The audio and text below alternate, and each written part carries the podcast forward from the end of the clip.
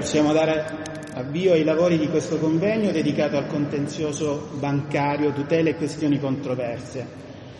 Eh, prima di iniziare due comunicazioni di servizio. Eh, anzitutto sono l'avvocato Edoardo Ferragina, avvocato del Foro di Catanzaro, vicepresidente di Justim, eh, rete di avvocati della quale fa parte anche l'avvocato Alberto Foggia, collega e, e amico. Ringrazio anche gli altri membri della rete che sono quest'oggi presenti. Eh, aggiungo poi che il convegno sarà registrato e dal convegno sarà realizzato un podcast che troverete poi riferimenti sul sito dell'avvocato Alberto Foggia. Seconda comunicazione di servizio, eh, purtroppo per motivi di salute sono assenti sia l'avvocato Tanza, presidente nazionale di Abusbef, quest'oggi sostituito dall'avvocato Giulio Caselli che è responsabile regionale della Toscana di Adusbef e membro del direttivo nazionale della stessa associazione, e la dottoressa Claudia Frosini, che è un magistrato ordinario in servizio presso il Tribunale di Grosseto. Eh, l'intervento della dottoressa Frosini sarà, cioè, l'argomento della dottoressa Frosini sarà da me velocemente trattato, si era deciso di, di parlare un po' del mutuo condizionato, affrontare questo aspetto, lo farò io velocemente. Eh, detto questo, visto che dovrò intervenire, non rubo ulteriore tempo e cedo subito la parola al dottor Gabriele Pardo, che è responsabile, credo lo conosciate tutti, dell'organismo di mediazione Rimedia che ha sede qui a Pisa e che ringrazio per aver reso possibile questo convegno, in quanto organizzato per intero da Rimedia. Do la parola quindi al dottor Pardo, prego. Grazie. In realtà diciamo stata una collaborazione importante, da soli non saremmo riusciti a creare un tavolo così significativo, quindi ringrazio sia i relatori che i presenti. Eh, il mio intervento riguarda ovviamente il, il, il fenomeno del contenzioso bancario calato sul contesto della mediazione civile. E non è, non è, stato semplicissimo prendere questo mandato perché come chiunque di voi eh, si occupi della materia, in realtà la mediazione nell'ambito bancario ha una serie di difetti che la rendono solo parzialmente utile, solo parzialmente efficace. E per questo motivo ho deciso di preparare delle, di fare uno spaccato di quello che è la storia dell'istituto sulla mediazione bancaria, sarà un intervento molto breve, preciso, e, basato sostanzialmente sulle statistiche del Ministero della Giustizia, che elabora attraverso i dati gli organismi d'Italia e elabora sia per materie che per, per flussi generali. E intanto, come si può vedere, eh, da un punto di vista strettamente numerico, quindi di flussi di, di mediazione in materia bancaria, possiamo vedere come l'andamento dal 2011 ad oggi ha subito un, un significativo incremento nel 2014. Eh, Diciamo che queste, queste, statistiche sui numeri assoluti delle mediazioni in tutta Italia in realtà danno un indizio anche del fenomeno delle, grazie, delle, eh, di quello che abbiamo vissuto della giurisprudenza in merito al, al fenomeno dell'anomalia bancaria. C'è stato un momento di grande, eh, di grande flusso e di crescita molto significativa delle, delle procedure di mediazione in materia bancaria però altrettanto significativa, altrettanto repentina, come si può vedere, è l'andamento a riduzione negli ultimi anni. Anche qui si può interpretare come qualcosa in linea con un po' di cambiamento, di orientamento della giurisprudenza in materia bancaria e direi, mi permetterei di dire anche derivante dal fatto che eh, sempre nel campo delle anomalie bancarie c'è stato un fenomeno un po' di proliferazione di soggetti che proponevano questo tipo di contenzioso, non sempre con eh, responsabilità, diciamo. Questo ha generato un, una grossa difficoltà lato organizzativo del, della gestione del, delle procedure di mediazione, perché si, si, notava immediatamente un differente atteggiamento del, dell'istituto bancario rispetto al tipo di contenzioso veniva portato, se l'elaborato per tale era qualità, c'erano effettivamente la mediazione diventava un contesto molto adeguato al, alla gestione del contenzioso e anche alla risoluzione delle controversie. Quando invece l'avvocato era un po' tirato per, eh, per la giacchetta per incentivare eh, le parti al contenzioso, mi riferisco in particolare non ovviamente alla classe forense, ma alla classe di qualche società eh, che se ne occupava in maniera massiva, e la banca chiaramente aveva un atteggiamento molto eh, di allontanamento dal, eh, anche dal dialogo. E, peraltro un, una cosa significativa è che perlomeno dal 2014 in poi eh, anche le banche hanno iniziato a partecipare in maniera significativa. Potete vedere che le statistiche riportano mediamente dal 2014 in poi un tasso di adesione delle banche del 45%, che non è per niente basso rispetto al passato che invece era molto molto basso.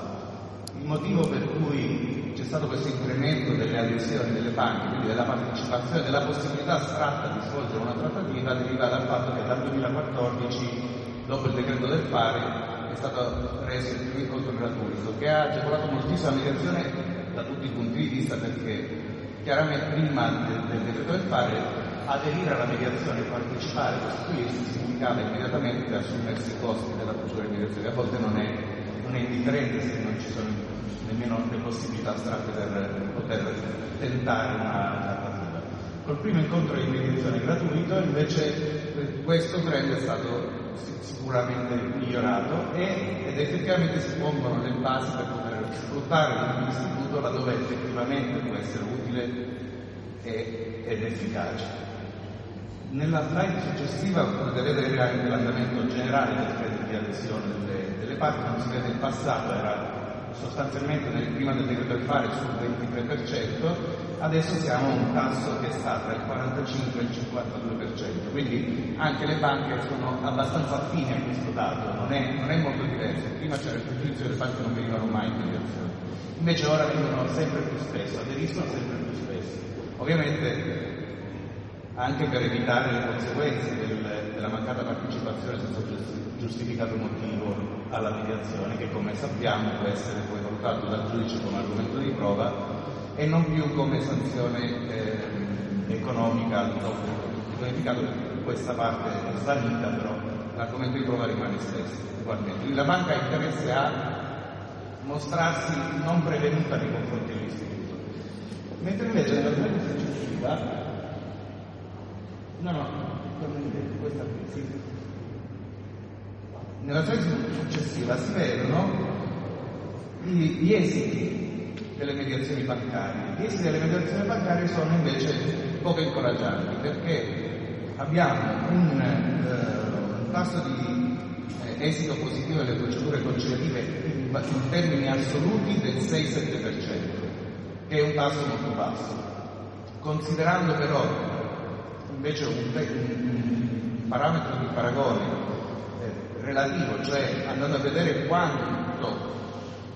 generano accordi le procedure bancarie laddove perlomeno ci sia stato il primo incontro con la presenza della banca, questo valore è leggermente migliore e siamo intorno a, tra il 15 e il 17%. Lì vedete l'andamento delle, delle mediazioni. Quella rossa, la linea rossa sono le mediazioni bancarie, quella verde sono le mediazioni finanziarie, di natura finanziaria, sono sempre di meno, ma sono state molto più stabili nel tempo.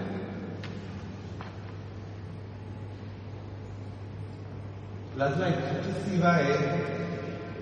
qui si vede invece un valore medio delle mediazioni, del, del, degli esiti positivi di mediazione. Potete vedere che rispetto alla materia bancaria c'è una notevole, una notevole differenza, quindi quel 7% di valore assoluto materia bancaria rimanendo sempre i valori assoluti nelle materie, in tutte le materie, quindi con i dati aggregati, saliamo al 30%. Quindi oggi in mediazione civile circa il 30% a livello assoluto raggiunge un accordo positivo, mentre invece il dato incoraggiante e il incoraggiante è quando anche in questo caso quando c'è l'adesione della controparte, quindi si, si svolge un tavolo, si svolge una vera e propria trattativa, le mediazioni portano a un accordo quasi una volta su due. E questo è lo spaccato in tutte le materie, quindi vedete che la materia bancaria insieme alla materia finanziaria eh, e diciamo tutte le, tutti, le materie tecniche, materie prettamente tecniche, quindi bancarie, finanziarie, assicurative, risarcimento danni alla responsabilità medica, sono quelle che tecnicamente riescono a dare un, un risultato ancora molto basso, tant'è che sono in realtà quelle materie per le quali si è a volte parlato di pensare di cambiare la logica della condizione di procedibilità. Ecco, come dicevo, i valori assoluti nazionali sono che quando c'è l'adesione, il tavolo della mediazione si, si svolge veramente, il 48,8% dei casi porta al raggiungimento dell'accordo. Questo si, si ripercuote in, un, in una riduzione dei, ehm, una, una, riduzione delle iscrizioni ehm, presso i tribunali civili, che se guardiamo anche questo dato a livello nazionale, eh, vediamo che nella materia civile e nelle materie coinvolte dall'articolo 5,1 del legislativo 2010, rispetto al 2011 c'è una riduzione dell'accesso al tribunale ridotto del 34%. Rispetto al 2013 c'è stato un picco di crescita dei, dei, delle iscrizioni addirittura quasi il 40%. In realtà queste, questi, dati non, questi dati non portano soltanto alla mediazione civile, sappiamo che ci sono anche altri fenomeni, tra cui l'aumento dei contributi unificati, ma una riduzione, un trend di riduzione del protezione civile, ma si, si calcola, il Ministero stima eh, che questo 34% di riduzione circa un, il 20% derivi dal, dal, funzionamento della mediazione civile, quindi comunque un, un dato abbastanza incoraggiante sull'istituto. Riguardo la, riguardo la mediazione bancaria, il, uno degli aspetti che, eh, lasciando un attimo le, le, statistiche, uno degli aspetti che a volte eh, incentiva la banca a raggiungere un accordo sta nel fatto che, allora, vabbè, la maggior parte di questo contenzioso origine da una posizione al decreto aggiuntivo, perlomeno nell'esperienza che noi viviamo tutti i giorni, dove la banca ha un certo credito e eh, la parte che si è opposta, eh, per varie ragioni, contesta il credito, contesta parte del credito. Il, uno dei vantaggi che ha la banca a sfruttare questo strumento e che quindi in alcuni istituti viene accolto e viene utilizzato è che, come sapete benissimo, l'accordo raggiunto in mediazione ha valore di titolo esecutivo. Ehm, l'aspetto un po' complesso, che però noi vediamo che nella prassi viene poco utilizzato, è che è vero che è un titolo esecutivo, ma poi succede che moltissimi istituti o moltissimi accordi prevedono le clausole risolutive espresse per cui in caso di un adempimento quell'accordo conciliativo perde di efficacia. Ecco, questo è un aspetto che invece eh, fa perdere di efficacia al, eh, alla mediazione, perché se eh, potessimo valutare l'accordo conciliativo come un'innovazione, quindi con effetti innovativi, è chiaro che a quel punto la banca o qualsiasi altro soggetto che abbia l'accordo avrà il vantaggio di dover evitare completamente il contenzioso civile nel merito, quindi non, se, se, c'è inadempimento non ha bisogno di, di eh, adire la giustizia civile da capo. Facendo perdere di efficacia l'accordo con la clausola risolutiva espressa, invece questo beneficio viene meno. Quindi, perlomeno, molte, molte, in molti casi la soluzione a questo problema è perlomeno lasciare la libertà alla parte adempiente di scegliere se eh, far, eh, dichiarare, eh, chiedere l'adempimento e quindi utilizzare l'accordo come titolo esecutivo oppure se eh, valutare l'inadempimento come risoluzione del. I, i problemi di cui stiamo parlando eh, all'interno calati nella, nella, mediazione in materia bancaria, ehm, questo aspetto del titolo esecutivo molto spesso per la banca è un valore aggiunto perché si può permettere magari di, di concedere qualcosa in più alla parte avendo questa certezza di, di chiudere l'aspetto del contenzioso. E, ehm, un aspetto che ci si può auspicare che possa cambiare in futuro e che in queste materie tecniche potrebbe essere utile avere di sicuro un, una consulenza tecnica all'interno della mediazione, potrebbe semplificare una sorta di, se volete, mini APP. Il problema per cui questa cosa non funziona, perché il 28 2010 lo prevede, la, prevede la possibilità, ma il problema per cui non funziona è che quella perizia fatta all'interno della mediazione, seppur accedendo agli elenchi presso i tribunali, quella perizia in questo momento non è utilizzabile nel successivo giudizio. E, e questo pone dei limiti alle materie tecniche eh, significative e anche per questo motivo i trend nella, nella materia bancaria sono ancora così bassi, anche se vanno migliorando. Detto questo io ho finito e vi ringrazio e lascio la parola. Grazie, allora ringraziamento.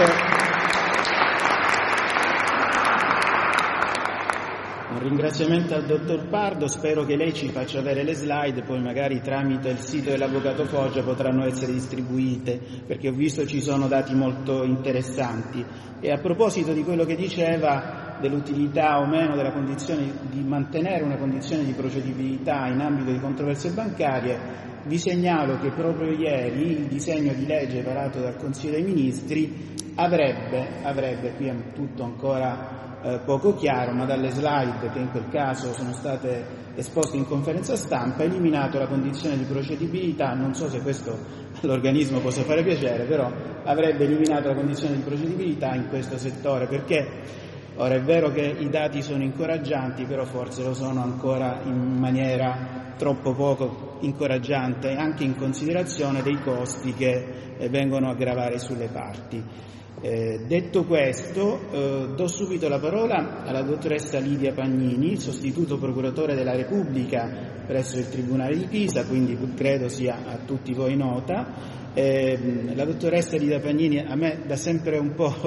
eh, dispiacere interrompere, però siamo in tanti a dover parlare, quindi le posso assegnare solo 20 minuti, le chiedo scusa di questo, se dovesse sforare non ci sono, non ci sono problemi se dovesse sforare un po' troppo sarà un po' antipatico come lo sono stato col dottor, col dottor Pardo. Io mi scuso di questo, però è il ruolo che me lo impone.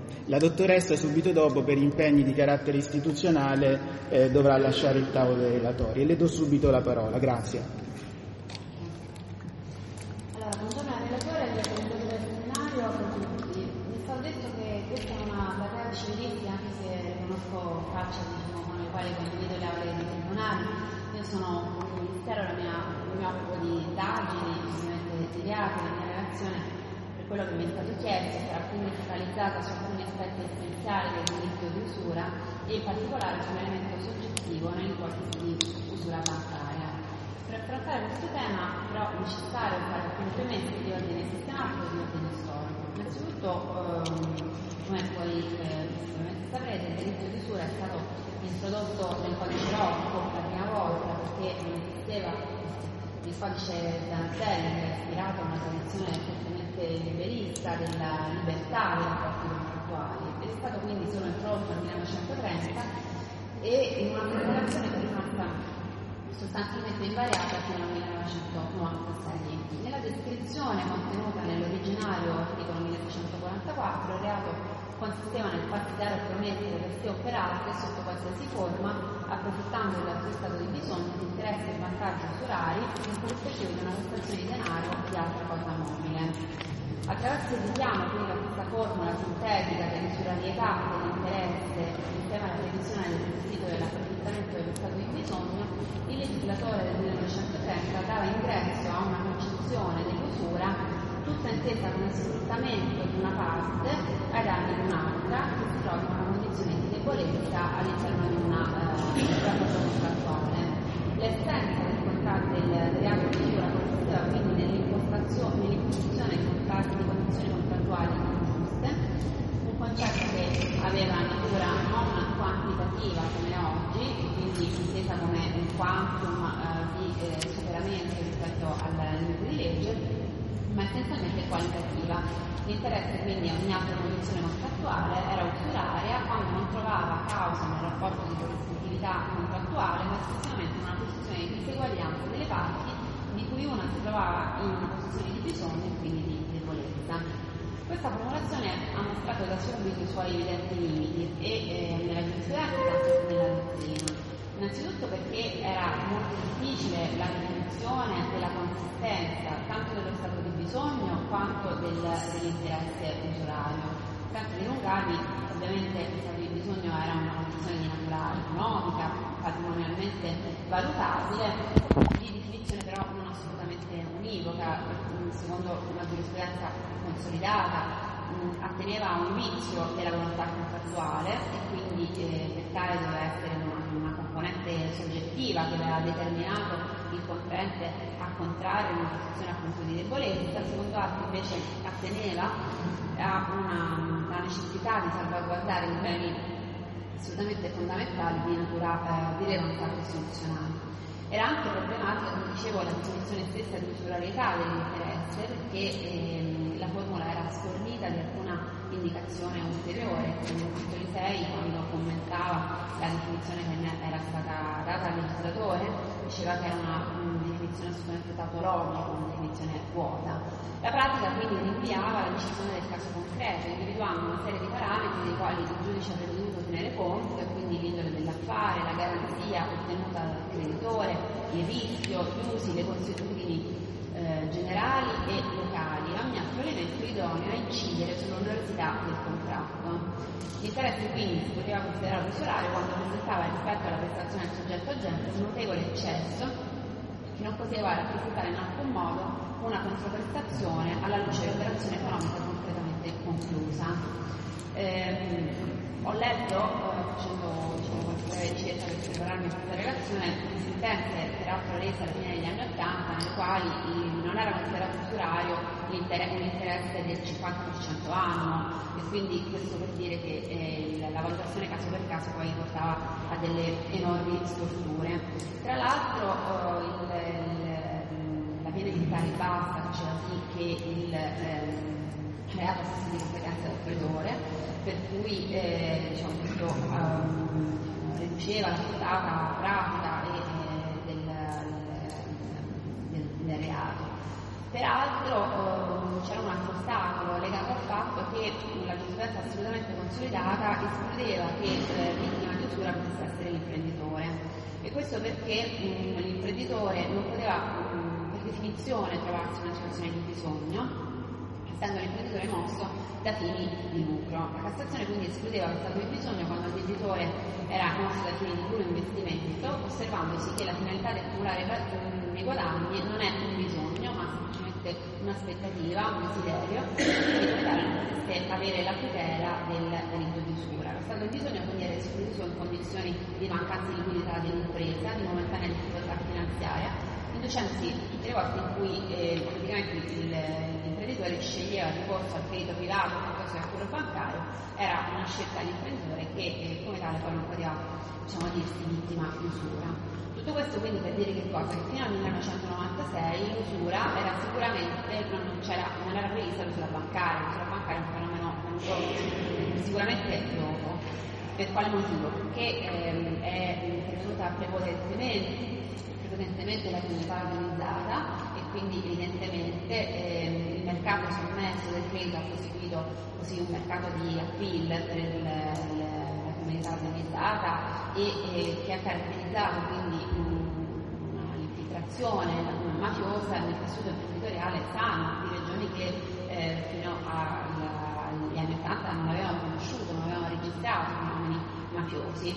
senza considerare eh, che comunque il mercato diciamo, del credito privato costituiva un, un punto di interesse per la criminalità anche e soprattutto per la possibilità di operare un riciclaggio di enormi capitali di provenienza eh, criminale appunto in uh, operazioni tutto sommato illecite. Fu quindi eh, diciamo, venne un momento di forte ripensamento del diritto di usura che è iniziato prima nel 1992 quando si è previsto eh, accanto alla misura tradizionale, quella che abbiamo scritto, misura cosiddetta impropria dell'articolo 144 bis e quindi di un'usura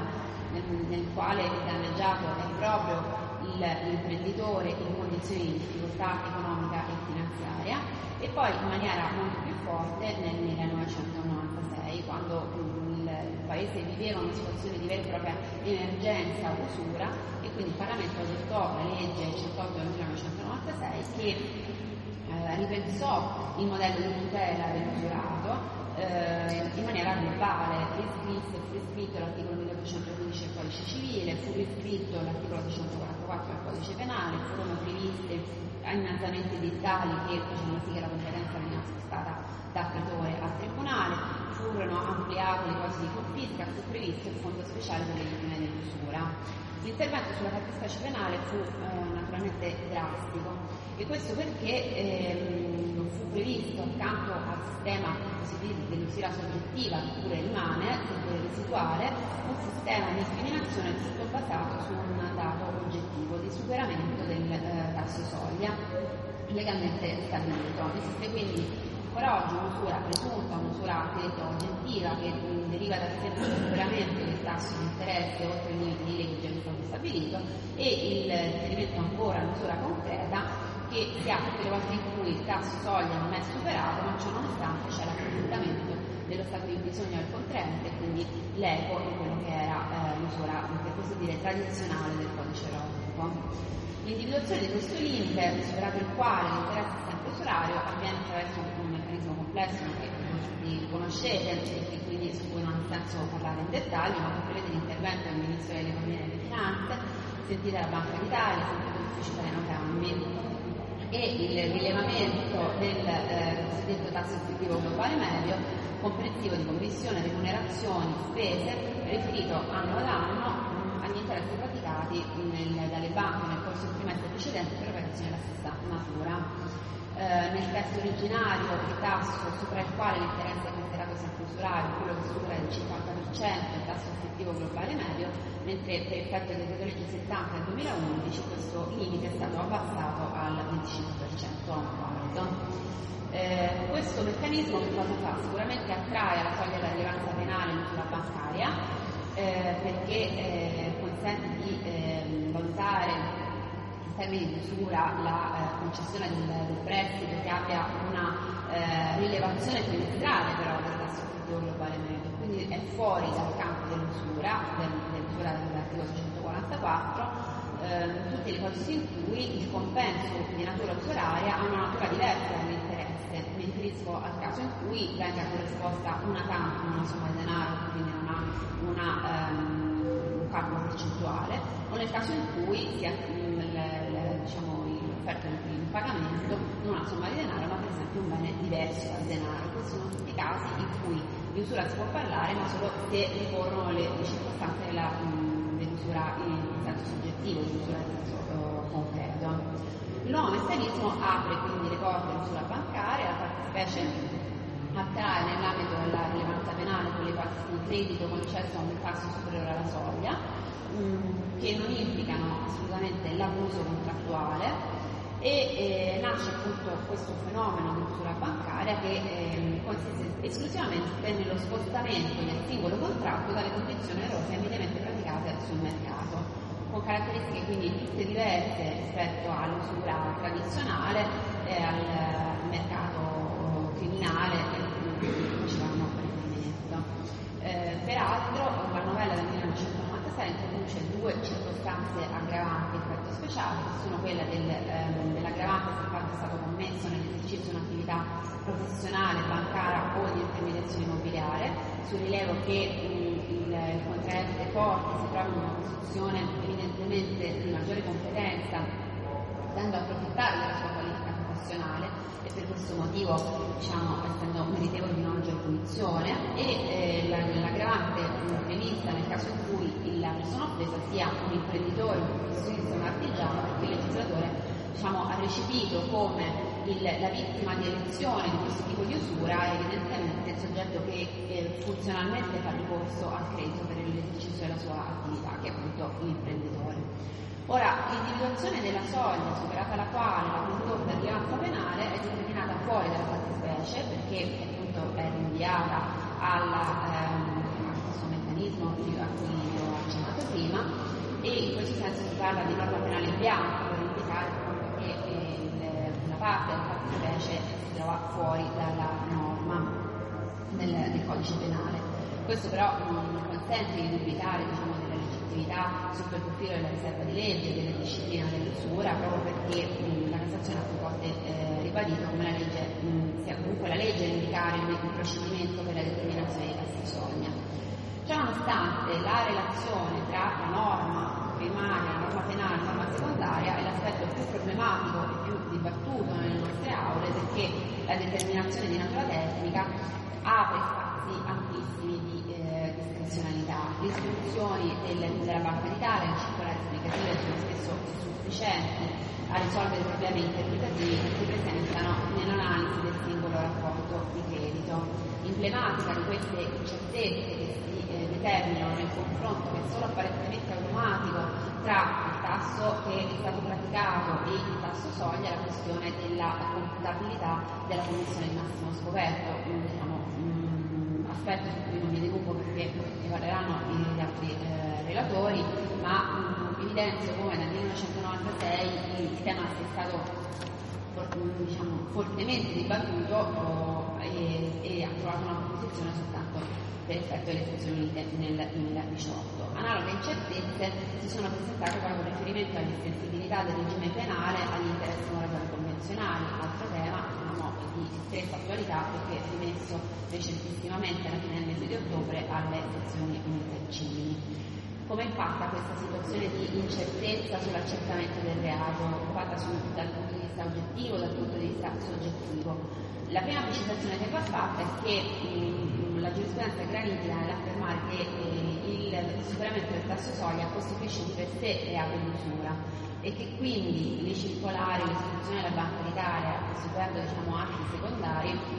non possono rappresentare una fonte di diritti e di obblighi della banca, con la conseguenza che quindi laddove l'istituto bancario si sia conformato a un'erronea interpretazione fornita da una fonte autorevole, autorevolissima con la Banca d'Italia, questo non può valere a escludere la sussistenza del reato dal punto di vista soggettivo. Eh, questa incertezza però non può non riflettersi dal punto di vista della ricorrenza dell'elemento soggettivo del reato che è punibile a titolo di eh, dolo generico. Ora, nella vigenza del testo precedente, l'articolo 144, il dolo era evidentemente quello dell'approfittamento dello stato di bisogno, questo contribuiva anche alle difficoltà della, della pratica, alla difficoltà di andare a dimostrare la consapevolezza da parte dell'usurario della eh, quadro esatto dello stato di disagio economico della vittima, tale da determinare il contraente a eh, soggiacere alle sue pretese usurarie. Con la riforma eh, la prospettiva si è completamente ribaltata perché eh, diventa il,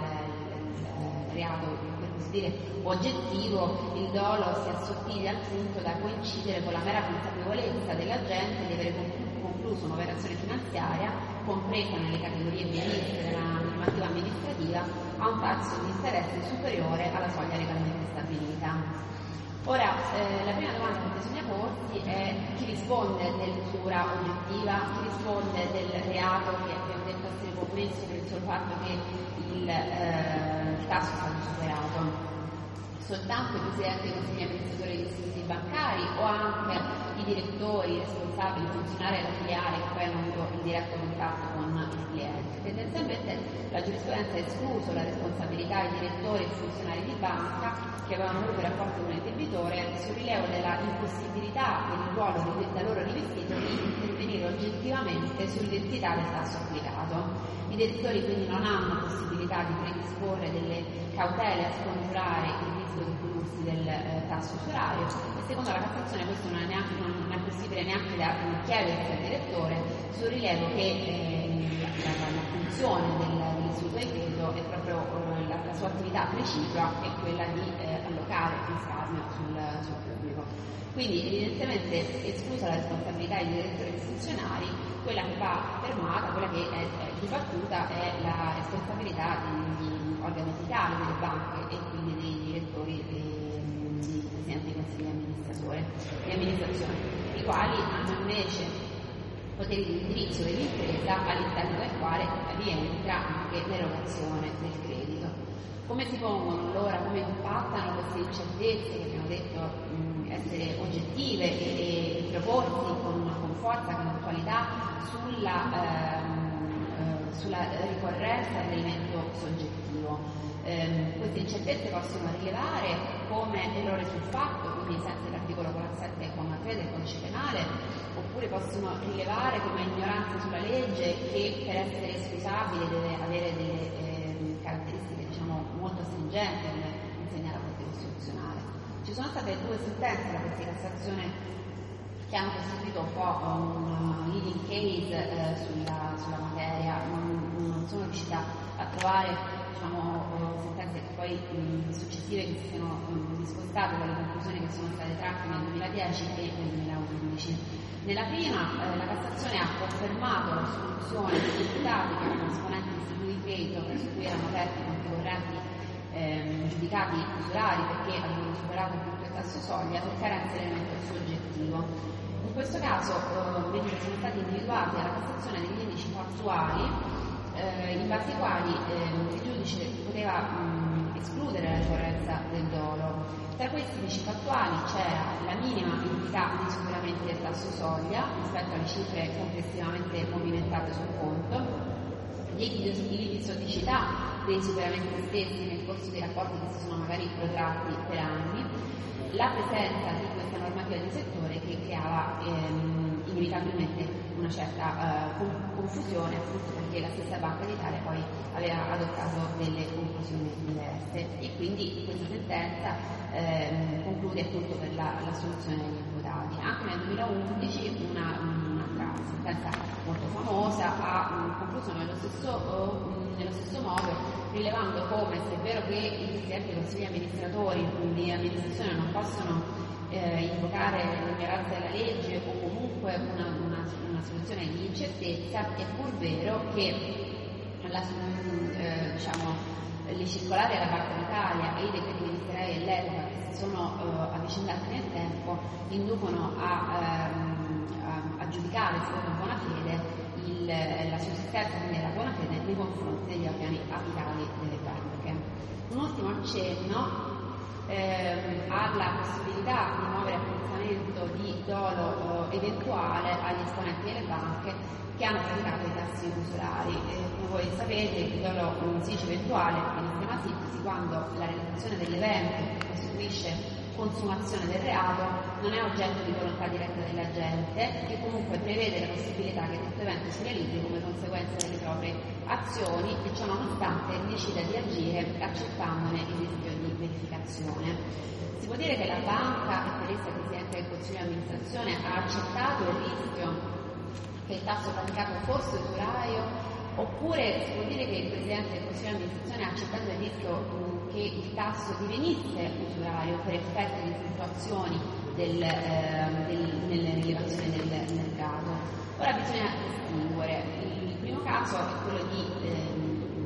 prima ipotesi di accettazione del rischio che il tasso sia usurario. In questo caso evidentemente il problema non si pone proprio perché quello che abbiamo detto è che esiste una presunzione di conoscenza del tasso di, di, di legge che deriva dal fatto che il caso stabilito per legge, situazione rispetto alla quale l'ignoranza, l'errore, per quello che abbiamo detto, sicuramente non valgono.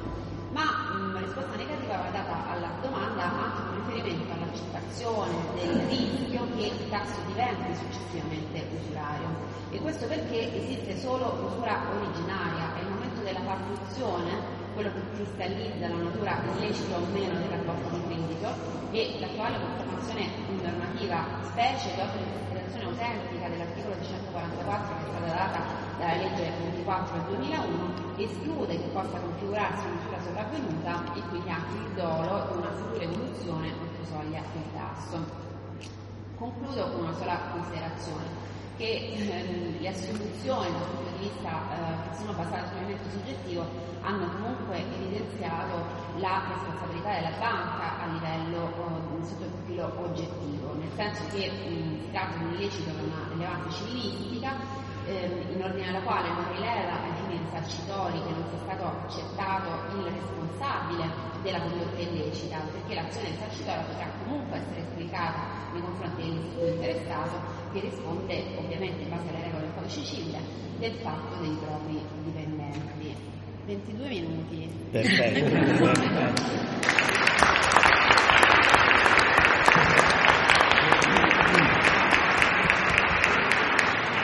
Le avrei giusto detto che era stata perfettamente nei tempi assegnati.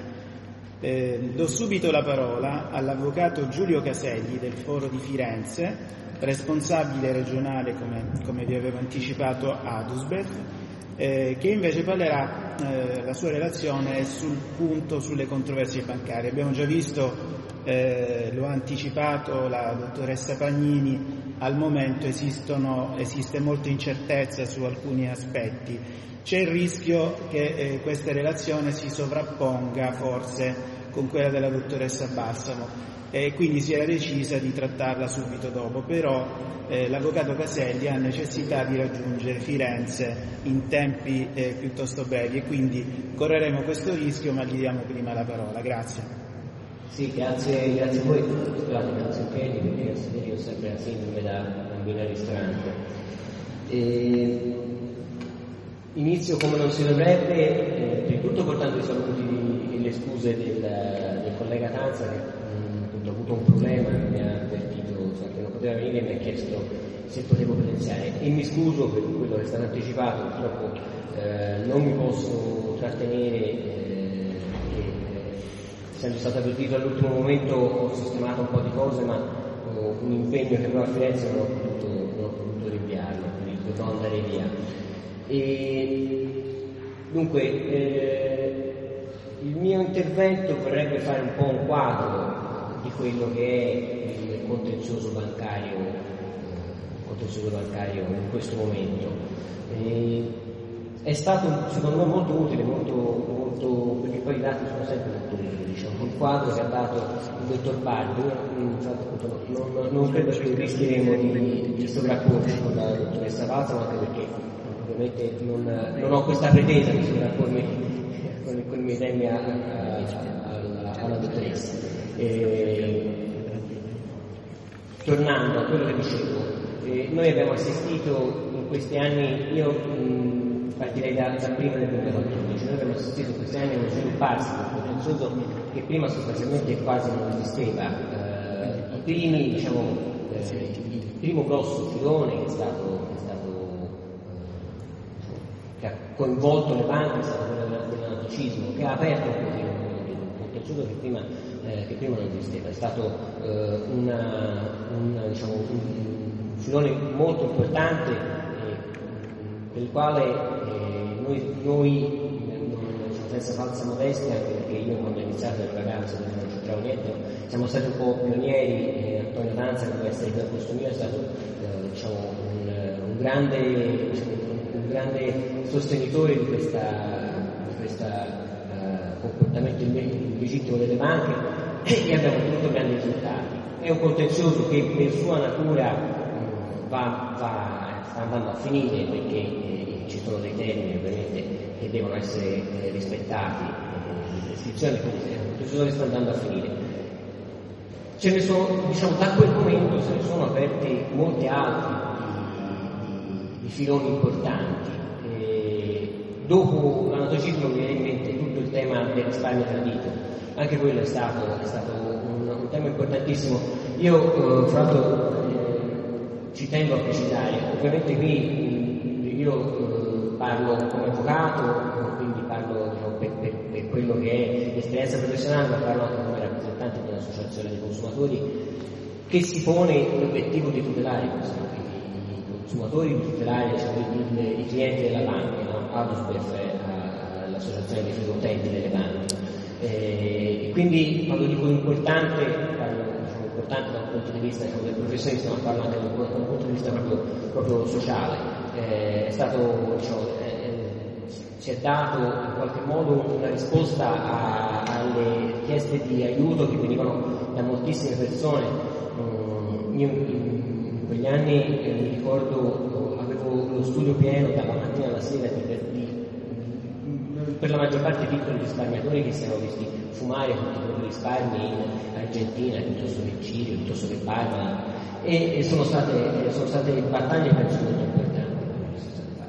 Poi è arrivato, diciamo, è arrivato il tempo dei, dei, dei, corsari in cui questo, questi pozzi sono stati ordinati. E mh, non c'è dubbio che eh, negli anni dal 2010 2014 se non sbaglio erano l'anno in cui di, di sì, sì. E, purtroppo eh, si è un pochino dicevo, un pochino avvelenato il pozzo, cioè eh, il contenzioso bancario eh, è stato visto come, eh, come eh, cavallo da, da, cavalcare per, tanti, per, per diciamo, tante realtà che hanno un pochino diciamo, reso banalizzato questo, questo, tipo di contenzioso, rendendolo, rendendolo io mm,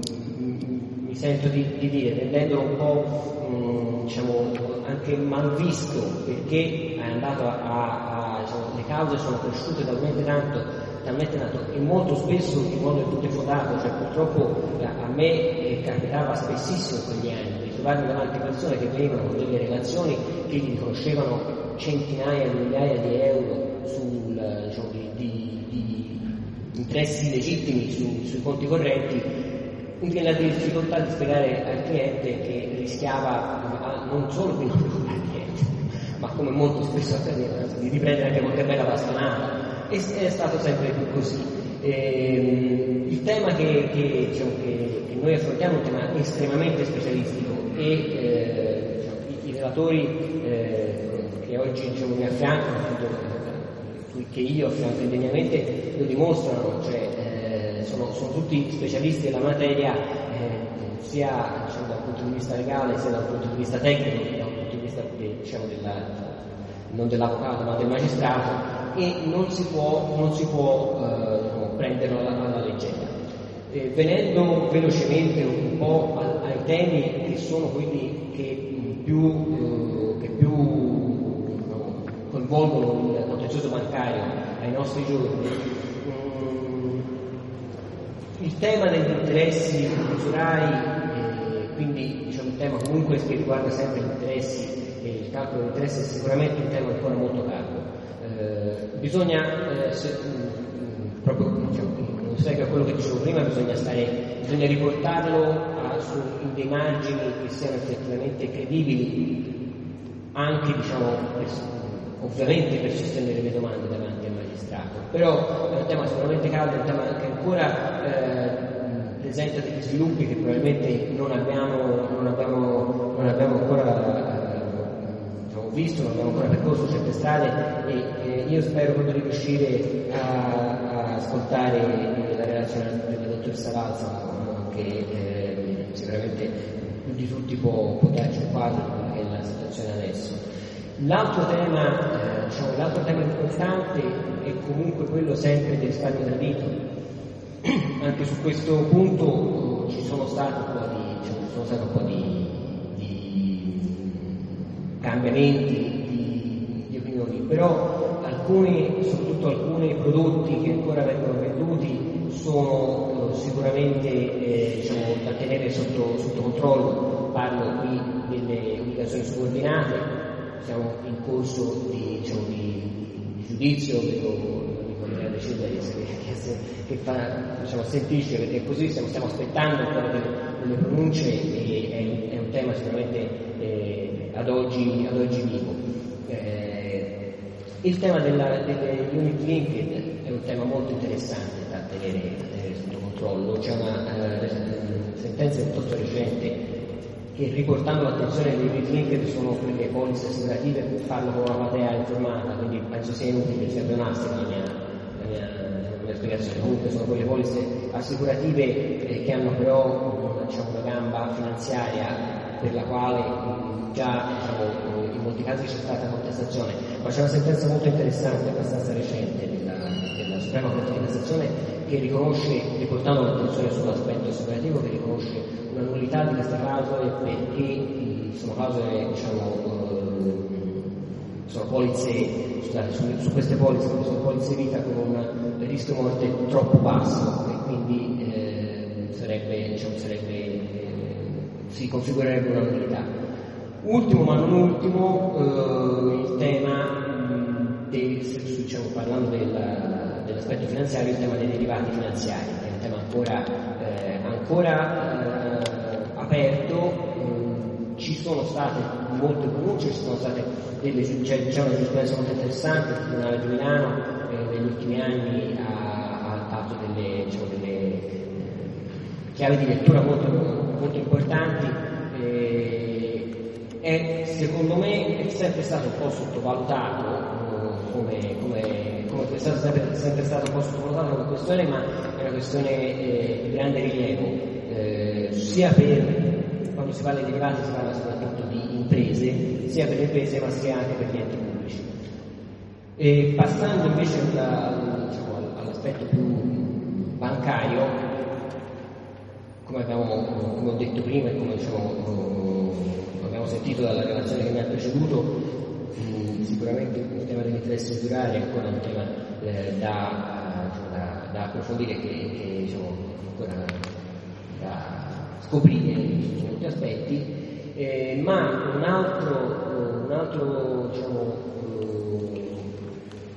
un altro contenzioso, un altro, diciamo, un altro filone di contenzioso che potrebbe venire fuori come potente è quello che riguarda le fideiussioni. Eh, anche in questo caso sappiamo c'è eh, giurisprudenza recente e abbastanza, abbastanza diciamo, in itinere nel 2017 c'è stata una sentenza importante che ha riconosciuto l'unità delle finizioni della Suprema Corte di Cassazione, che ha riconosciuto l'unità delle funzioni per, per, eh, per, contrarietà alla normativa antitrust del modello API sulle quali le funzioni bancarie sono state, sono state, eh, sono state tutte diciamo, costruite. Eh, ora mi pare sia per fine ottobre c'è una nuova sentenza della Suprema Corte, in mezzo c'è, c'è stata qualche altra, eh, che ha riconosciuto l'unità, ma eh, solo un'unità parziale delle clausole che violano, il, eh, che violano i patti di, di, di, libera concorrenza. Su queste ci sarebbe molto da discutere, sarebbe interessante fare un approfondimento, non è il tema mio intervento, eh, però vi invito a tenere d'occhio, a insomma, tenere alta l'attenzione su questa, su questa, su, su questa problematica e proprio su queste ultime sentenze che vi, che vi ho citato. Eh, in particolar modo su questa del 2019 che riconosce l'unità di determinate clausole eh, e eh, però apre, diciamo, apre, la porta a uh, altri, altre domande con le quali vi, vi lascio. Diciamo cioè se sono nulle soltanto determinate clausole e nello specifico mi riferisco qui alla clausola che, eh, che deroga convenzionalmente al termine di sei mesi per il creditore per agire, la, diciamo, per agire nei confronti del fideusore, eh, bisogna controllare bene quando la banca ha diciamo, richiesto il pagamento al fiduciario. Quasi sempre è mesi. Si apre un altro, un altro aspetto di, di efficacia perché ovviamente perde efficacia il titolo di garanzia, quindi viene efficace la fideiussione. Io eh, ho terminato, vi chiedo scusa, purtroppo, come vi ho detto, ribadisco, devo, devo assentarmi più breve e vi saluto già ora e vi ringrazio tutti per l'attenzione.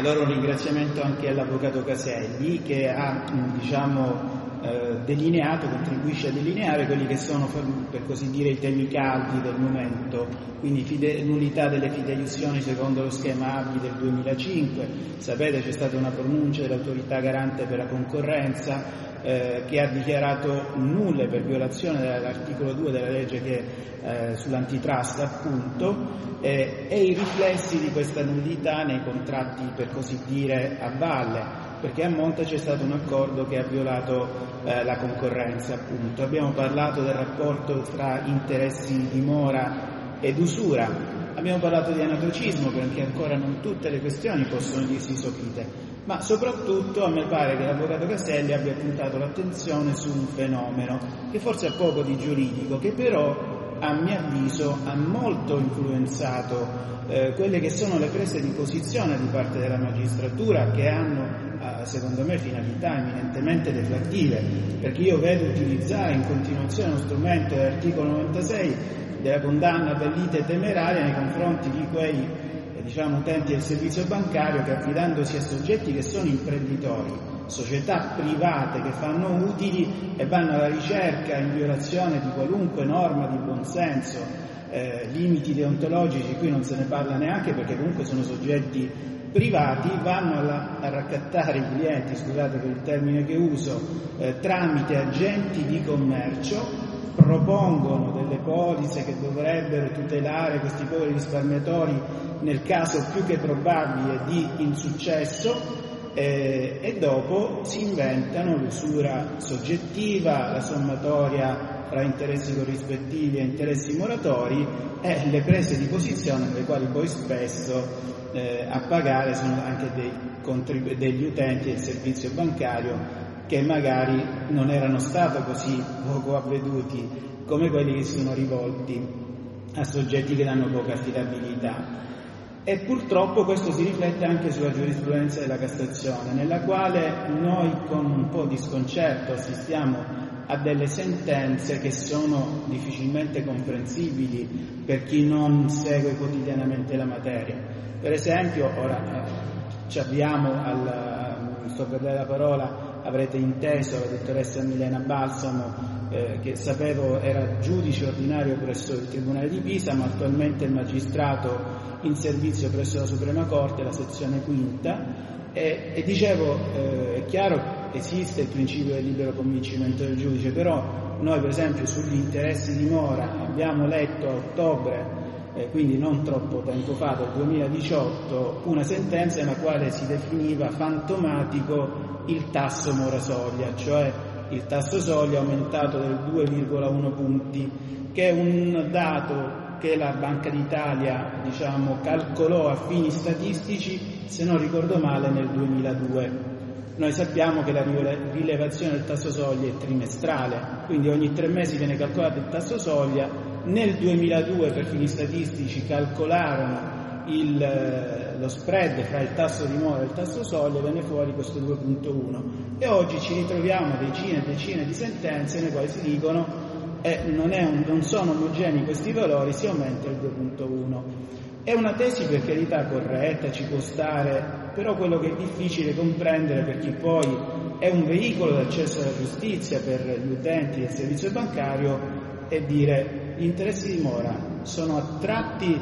alla legge sull'usura o no? E questo è uno dei temi eh, che è stato assegnato, il più diciamo, caldo del momento, alla dottoressa Balsamo, eh, il cui tema è interessi moratori usurari, giurisprudenza a confronto. Poiché le tesi sono molteplici sul punto e, e diciamo anche la giurisprudenza c'è molto contrasto anche fra i vari tribunali di merito, eh, abbiamo deciso di assegnare un po' più di tempo alla dottoressa Balsamo, almeno 30 minuti, per poter eh, relazionare in proposito in maniera compiuta. Grazie. Buonasera, ringrazio prima di tutto gli organizzatori, devo deludere l'avvocato Caselli perché penso di eh, offrire più dubbi eh, che eh, risposte. Eh, cercherò di di sintetizzare la lunga relazione perché la questione eh, della, degli interessi dell'applicazione del giudizio eh, eh usurario eh, sugli interessi moratori eh, trova un contrasto eh, incredibile nell'ambito della giurisprudenza di merito sotto molti profili, non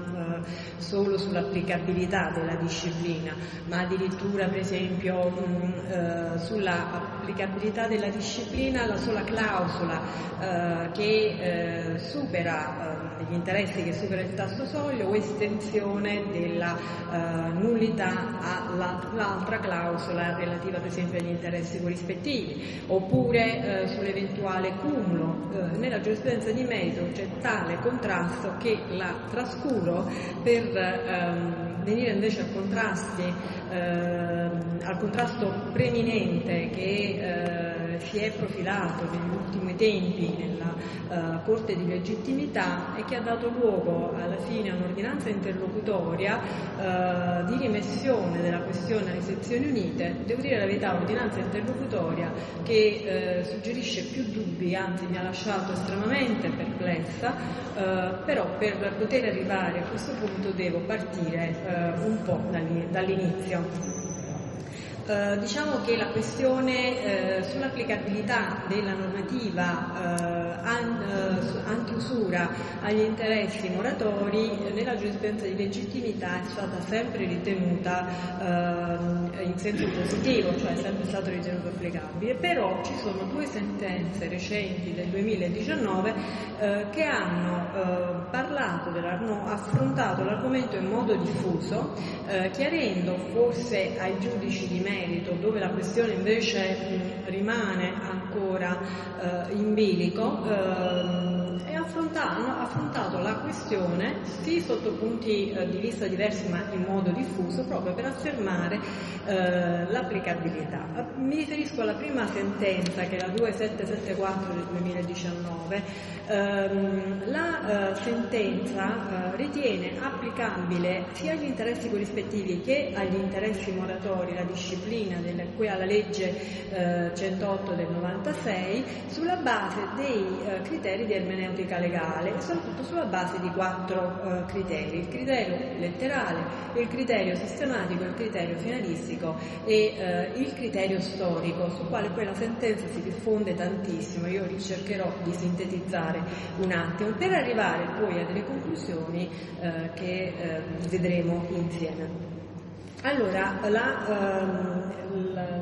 la, devo affrontare, eh, cioè devo riportarvi eh, i criteri in base ai quali la sentenza ritiene eh, che si, applicano, si applichi la disciplina alla normativa, la normativa antiusura anche agli interessi moratori, proprio perché l'ordinanza interlocutoria ehm, sembra in realtà demolire, eh, almeno per quello che è eh, la mia interpretazione, eh, tutta una costruzione giurisprudenziale eh, stratificata. Uh, in base all'interpretazione letterale, la sentenza mh, uh, richiama l'articolo 644, uh, che è già stato appunto citato prima, per cui la norma stabilisce che chi, chiunque si fa dare o promettere in corrispettivo di una prestazione di interesse usurari è punito, eccetera, eccetera. Attuata poi dall'articolo 2,4 della legge 108, come tutti sappiamo, che stabilisce che il limite stabilito dalla legge 644 oltre il quale si, è, eh, si, avranno gli interessi usurari è stabilito al tasso medio eh, risultante dalle rilevazioni della Gazzetta ufficiale eh, relativamente però alle operazioni, alla categoria di operazioni in cui il credito è compreso, con gli aumenti previsto, previsti eh, dalla eh, norma.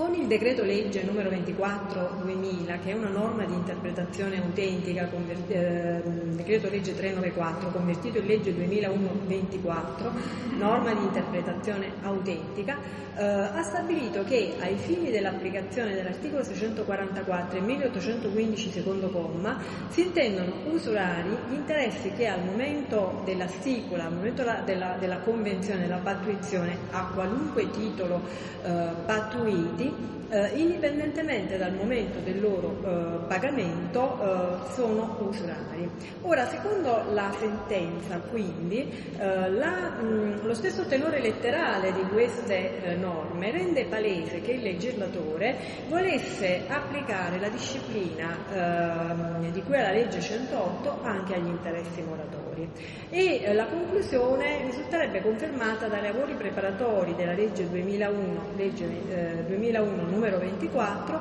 nel quale esplicitamente nella relazione accompagnatoria si dice, si afferma eh, che eh, la normativa, la disciplina anti-usura trova applicazione per gli interessi corrispettivi, compensativi e moratori. Si è, si è obiettato in dottrina che l'articolo 644 praticamente limiterebbe il campo agli interessi che costituiscono il corrispettivo delle, eh, del, eh, della prestazione, ma secondo la eh, pronuncia della Corte eh, di cui è in esame, ehm, in realtà questa, ehm, questa obiezione non ha senso perché la funzione degli interessi corrispettivi e degli interessi moratori è analoga, è la medesima, perché mentre gli interessi corrispettivi remunerano il creditore eh, dei frutti del capitale perduto volontariamente, gli interessi eh, moratori remunerano il capitale eh, perduto dal eh, creditore involontariamente. Eh, la, anche l'interpretazione sistematica confermerebbe l'applicazione, l'estensione della disciplina agli interessi moratori, proprio partendo dalla stessa funzione che hanno gli interessi corrispettivi e i moratori. Perché qual è il danno che eh, risarcisce l'interesse moratorio? Il danno che il creditore eh, riceve dovendo, dovendo, ad esempio accedere al credito eh, remunerando gli interessi oppure per non poter investire il capitale che non ha eh, ricevuto. Eh, tanto gli interessi corrispettivi quanto eh, gli interessi moratori dunque avrebbero la stessa fonte, eh, cioè eh, si differenziano solo per la fonte e per la decorrenza, la fonte perché gli interessi corrispettivi hanno la loro fonte nella convenzione e quelli moratori nella convenzione della legge, per la decorrenza ma non per la funzione ed effettivamente se eh, eh, guardiamo all'articolo 1224 del codice civile, il secondo comma prevede che laddove eh, sono previsti, laddove il debitore è costituito in mora, gli interessi moratori sono dovuti nella stessa misura in cui erano previsti gli interessi pattuiti prima della mora. E anche nella relazione al codice civile del 1942 eh, troviamo una conferma eh, della tesi eh, esposta dalla, eh, dalla, Corte relatore Rossetti. Eh, il, l'articolo 1831 del Codice civile del 1865 vietava la pattuizione orale eh, degli interessi, ehm, degli, inter, degli, degli interessi ultralegali, sancendo con la non debenza degli interessi la violazione della pattuizione. Ora, eh, nella relazione al codice del 1942 eh, si afferma che non si riporta il disposto del 1831 perché, eh, codice civile perché sembrava ultroneo, eccessivo, in quanto ormai era possibile la reazione penale all'usura. E poiché non vi era alcun dubbio, nella, eh, secondo il codice del 1865, che il 1831 trovasse applicazione sia per gli interessi corrispettivi che per gli interessi eh, moratori, anche eh, per la disciplina eh, anti-usura si doveva ritenere che il legislatore avesse inteso che quella disciplina trovasse applicazione in entrambi eh, i casi. Così come eh, afferma la Corte, se è prevista la forma scritta di sostanza ma per gli interessi ultralegali, sia essi corrispettivi che moratori, a tutela del debitore, a maggior ragione deve ritenersi che a tutela del debitore la disciplina antiusura sia eh, applicabile anche agli interessi moratori. Eh, ferma poi che ehm, la diversità di funzione, cioè la ehm, natura remuneratoria degli interessi corrispettivi e la natura risarcitoria degli interessi moratori, che è eh, affermata nella giurisprudenza della Corte da eh, decenni, ehm, è in realtà, secondo questa pronuncia, una, eh, un'affermazione tralaticcia, che non trova eh, alcun sostegno argomentativo vero, eh, ma eh, che si, tra- si, si conclude, si, si, sintetizza in una mera declamazione teorica. Conclude la Corte con gli altri due eh, criteri, quello finalistico e quello storico. Quello finalistico perché sostiene che la razza della legge è quella di ehm, eh, introdurre un criterio oggettivo per individuare l'usura al duplice scopo di tutelare le vittime dell'usura e di assicurare il regolare svolgimento dell'attività economica. E quindi ehm, è, è stata introdotta la legge 108 del 96 per troncare ormai ormai le controversie eh, in cui si doveva, si doveva, purtroppo accertare l'elemento soggettivo della,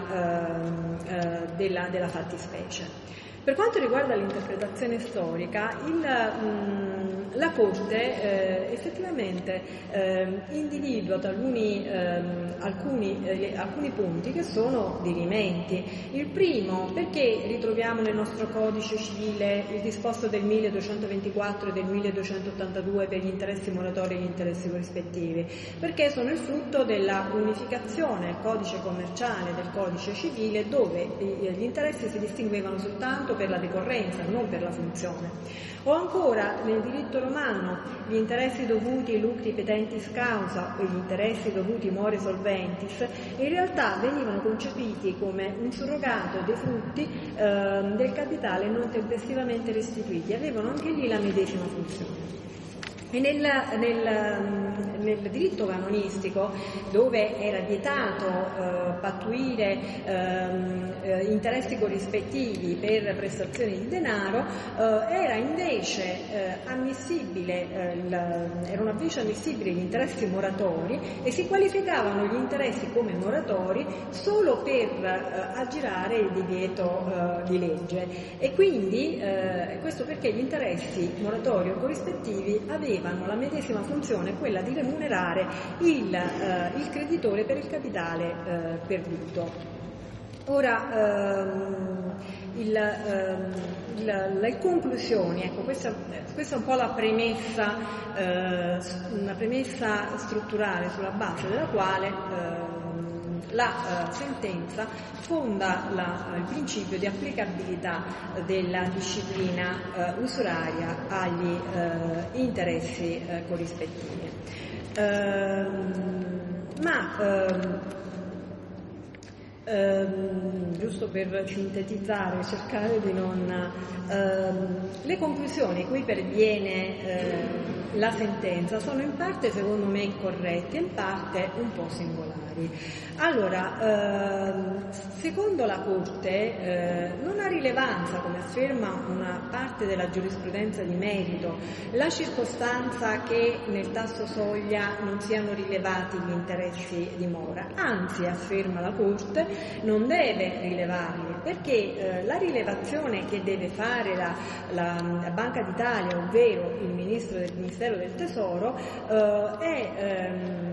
eh, sulla base di interessi omogenei per, titolo, per, no, per tipo eh, di contratto. Cioè occorre valutare gli interessi che accedono a quel tipo di contratto per stabilire poi il tasso medio e quindi non si può individuare, rilevare tassi di interessi omogenei per titolo giuridico. Vuole dire praticamente non è possibile, cioè non puoi rilevare diversamente gli interessi moratori dagli interessi corrispettivi perché se lo devi fare per tipo di contratto allora mh, gli interessi moratori accedono a una molteplicità di contratti e non puoi fare una mera distinzione per titolo, cioè interesse moratorio o interesse eh, corrispettivo. E questo perché l'articolo 2 della legge eh, 108 stabilisce che la rilevazione dei tassi medi deve avvenire per operazioni della stessa natura, ma nel termine, nella, nella nozione di operazioni eh, non può rientrare la clausola pattizia degli interessi moratori, le operazioni si riferisce a operazioni negoziali, come è ovvio, e quindi anzi afferma non deve eh, la Banca d'Italia rilevare il tasso soglia degli interessi eh, moratori, perché ciò sarebbe concettualmente incompatibile incompatibile eh, con la riduzione dei tassi medi per tipo di contratto. Affermato questo principio che ehm, eh, completa con il negare che al, la, al TEGM debba essere aggiunto il famoso 2,1% che eh, nella giurisprudenza di merito viene in buona parte applicato eh, perché ehm, non, avendo affermato appunto che la rilevazione debba essere fatta per tipo di contratto non per tipo di interesse non eh, ha luogo la maggiorazione del 2,1%. Io fin qui eh, mi trovo, eh, come dire, riesco a, a, trovare il ragionamento fluido e anche eh, per quanto mi riguarda condivisibile. Arriva però ad affermare e a concludere che nel caso di interessi moratori eh, ultra usurari eh, non trova applicazione, non troverebbe applicazione se il secondo comma, il disposto del secondo comma del 1815 del codice civile e quindi la pattuizione di interessi moratori ultra, eh, usurari ehm, non è sanzionata con la nullità. Ma agli interessi, perché sarebbe troppo grave in questo caso, in quanto gli interessi corrispettivi, gli interessi moratori che abbiamo visto sinora hanno la medesima funzione, avendo una causa diversa, perché gli interessi corrispettivi riguarderebbero la fase fisiologica del contratto, gli interessi moratori la fase patologica del contratto, circostanza che a mio avviso, visto quello che vi ho eh, detto eh, sulla funzione di entrambi gli interessi, secondo me è del tutto irrilevante, rilevante, in base alla differenza di causa il 1815 secondo comma troverebbe applicazione solo per gli interessi corrispettivi, mentre nel caso degli interessi moratori il giudice dovrebbe operare una riduzione degli interessi alla misura legale degli stessi. Eh, derogando, derogando, quindi nella, nelle sue conclusioni alla disciplina eh, 108-2006. Interviene poco dopo un'altra pronuncia della Corte, che è la numero 26286 del 2019. Ora, eh, questa sentenza affronta la questione eh, dell'applicabilità della eh, disciplina usurario, del giudizio usurario agli interessi moratori, ma poiché ci troviamo eh, eh, in una fattispecie, si trova ad affrontare una fattispecie mh, po' diversa, affronta anche una, un'altra questione che è molto interessante, quella del cumulo degli interessi corrispettivi e degli interessi eh, moratori. Per poi eh, pervenire in parte eh, partendo però eh, da presupposti diversi, a conclusioni in parte analoghe a quella della precedente, a quella della precedente sentenza, discostandosene notevolmente nelle eh, conclusioni.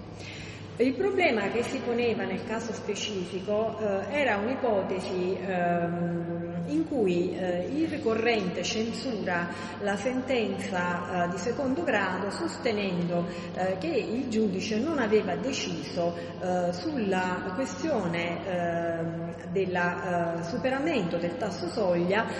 in base a un cumulo tra interessi corrispettivi e interessi moratori. Censura che non aveva alcuna attinenza con la sentenza impugnata perché non si faceva assolutamente questione di cumulo tra interessi corrispettivi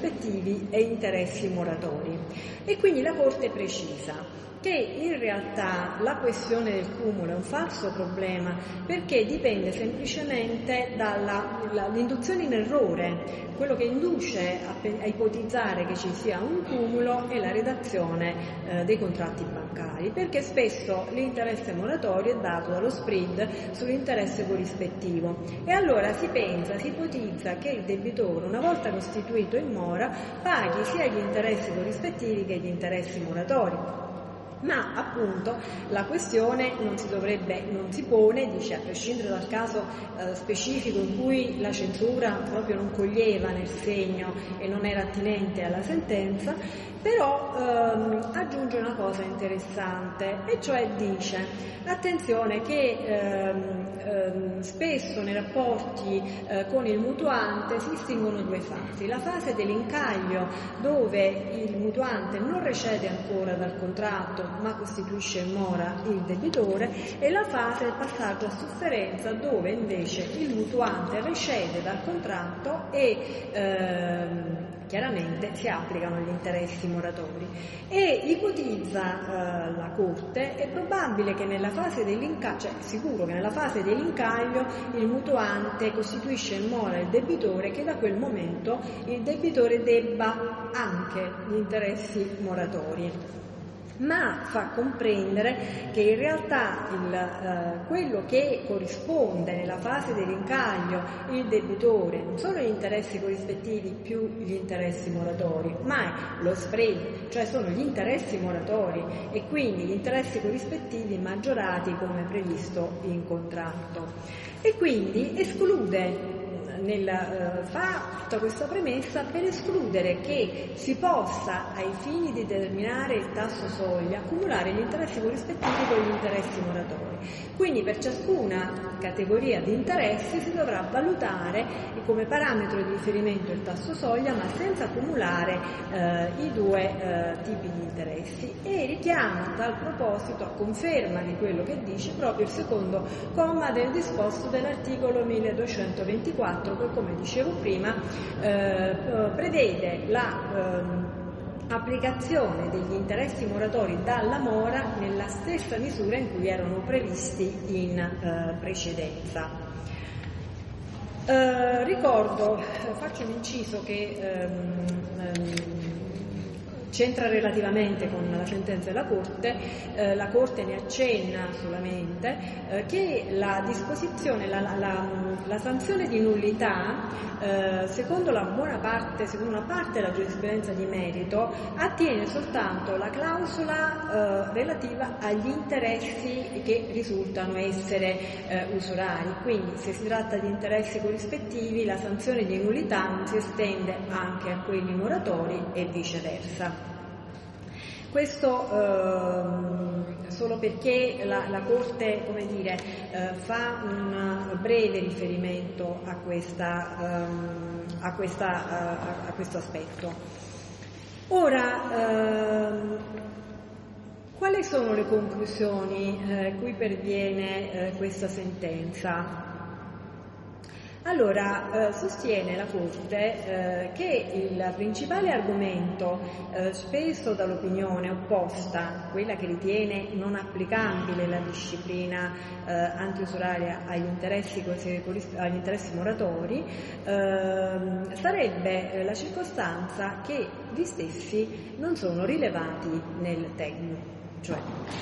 ehm, c'è una parte della giurisprudenza che ritiene eh, non applicabile agli interessi moratori eh, il, la disciplina di qui alla legge 108 del 96 solo perché nel TEG non sono rilevati gli interessi moratori. È come se si affermasse che eh, un principio di diritto non trova applicazione perché nella fase a valle c'è qualcosa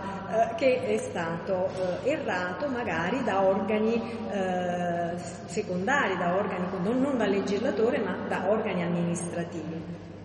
Allora che cosa dice la Corte?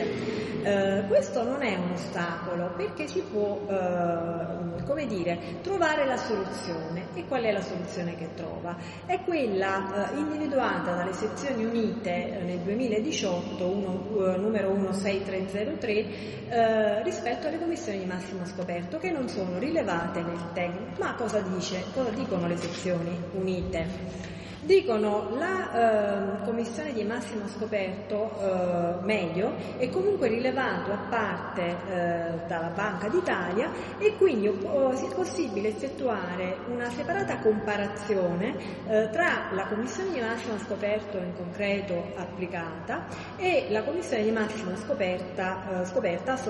diciamo, la commissione di massimo scoperta media indicata nei decreti ministeriali emanati ai sensi della legge 108, compensando Trattandosi poi,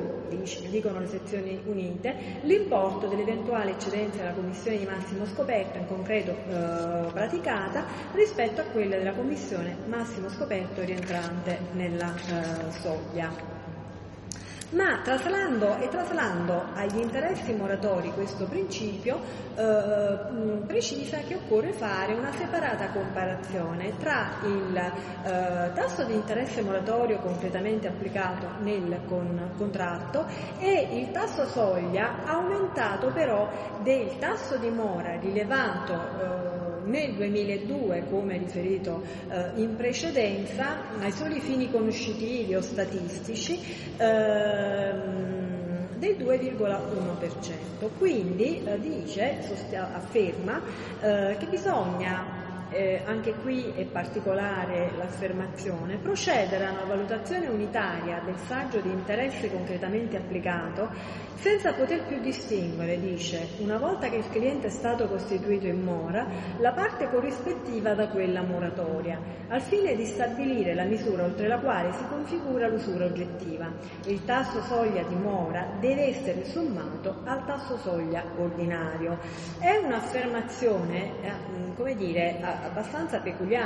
Non è vero che dopo la mora non è possibile individuare, non, non occorre, non è necessario individuare l'interesse corrispettivo e l'interesse di mora. Se noi applichiamo il secondo comma del 1224, quelli che erano dovuti, nella misura in cui erano dovuti gli interessi corrispettivi, sono dovuti dopo la mora gli interessi moratori. Però l'ha, l'ha, l'ha, affermato la Corte con questa sentenza che si, si distingue anche per un'altra peculiarità.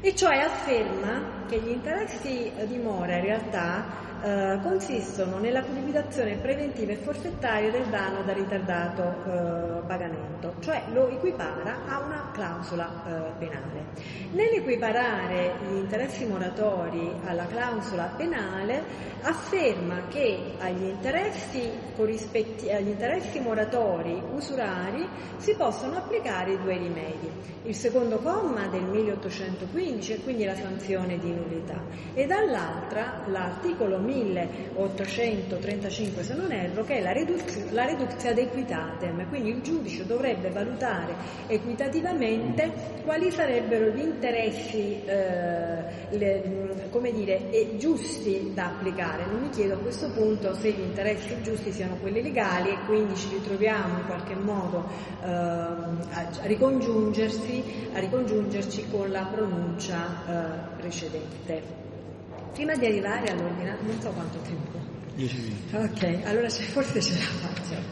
Prima di arrivare all'ordinanza interlocutoria, che è quella che secondo me, eh, voglio dire, eh, non lo so, non, non, non convince affatto, eh, voglio chiarire una cosa, per quanto mi riguarda gli interessi moratori e la clausola penale hanno natura e funzioni distinte, secondo una dottrina tradizionale, secondo una dottrina dire, eh, autorevole, eh, non possono confondersi clausola penale e interessi moratori. Ehm, la clausola eh, penale infatti la clausola penale infatti eh, consiste eh, in una clausola che serve a rafforzare da una parte il vincolo contrattuale, dall'altro a preventivamente determinare il danno eh, che le parti eh, prospettano, mentre gli interessi moratori non sono altro che il frutto eh, della, eh, la, dire, rappresentano la fruttuosità del denaro e servono a remunerare il creditore per il capitale perduto prescindono dal danno, può anche esserci, non esserci un danno, hanno natura e funzioni diverse, per cui a mio avviso il eh, disposto del, 1800, del, 1384, cioè la riduzione ad equitatem, non potrebbe eh, trovare applicazione. Altra eh, obiezione che io, eh, mia personale, non so se, eh, se sono condivisa da altri, ehm, anche perché la questione è molto recente, ehm, è la traslazione del ehm, principio affermato alle sezioni unite in materia di commissioni di massimo scoperto alla, alla, questione degli interessi corrispettivi, perché la commissione di massimo scoperto accede a un solo tipo di contratto, è l'apertura di credito in conto corrente. Gli interessi di mora invece accedono a tutti i tipi di contratto e se si deve effettuare una rilevazione per tipologia di contratto, allora mi sembra come dire, che la comparazione eh, non abbia eh, possibilità di eh, trovare eh, conferma, non, non trova quella quella simmetria di cui tanto, parla, di cui tanto si parla in questa uh, sentenza perché il problema della Corte è il, la, la, il, criterio di simmetria tra il TEG e il TEGM, eh, un problema che però noi troviamo, come ho già detto prima, a valle. Altro eh, problema che eh, si rileva in questa, in questa sentenza è ehm,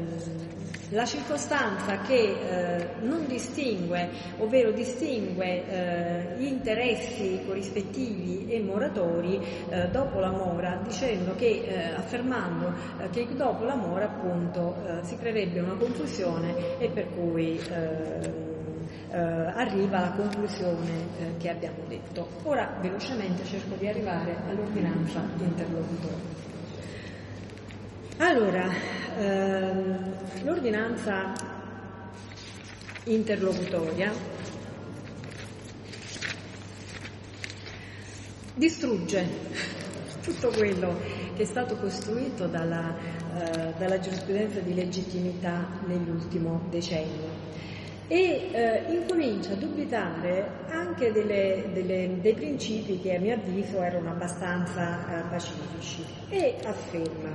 Prima di tutto vi è un'ambiguità mh, eh, letterale nel disposto del 644 e della legge di attuazione, perché se da una parte eh, si afferma nel 644 che non sono dovuti gli interessi usurari che sono dati o promessi come corrispettivo di una prestazione, dall'altro eh, vengono esclusi eh, quelli, eh, sembra escludere quelli dovuti a titolo di ristoro per il ritardo nell'adempimento, ma nella legge di attuazione, per altro verso, eh, vi è un'espressione unicomprensiva per la definizione della base di calcolo del tasso usurario, eh, in quanto eh, si parla di remunerazioni dovute a qualsiasi tipo, titolo. Questa eh, ambiguità letterale trova, troverebbe conferma, secondo la Corte, nelle istruzioni impartite dalla Banca d'Italia nel 2013, laddove afferma che la disciplina eh, antiusura trova applicazione agli interessi corrispettivi, compensativi e moratori,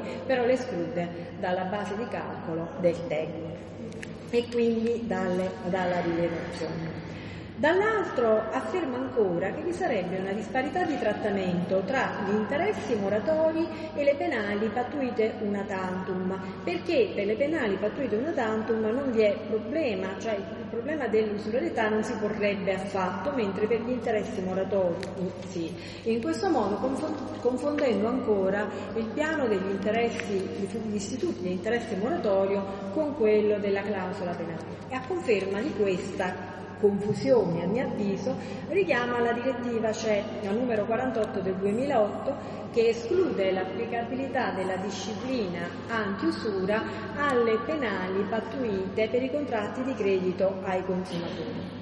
Ancora, per distruggere l'impostazione, l'impianto eh, giurisprudenziale finora costruito, addirittura afferma mh, mm, che la sentenza della Corte Costituzionale del 2002, la numero 29, che viene richiamata da entrambe le pronunce della Corte eh, di cui io ehm, vi ho ehm, esposto in principi, affermerebbe, non, mai, non, avrebbe mai affermato che la disciplina anti-usura trova applicazione per, per gli interessi corrispettivi rispettivi, in quanto avrebbe rimesso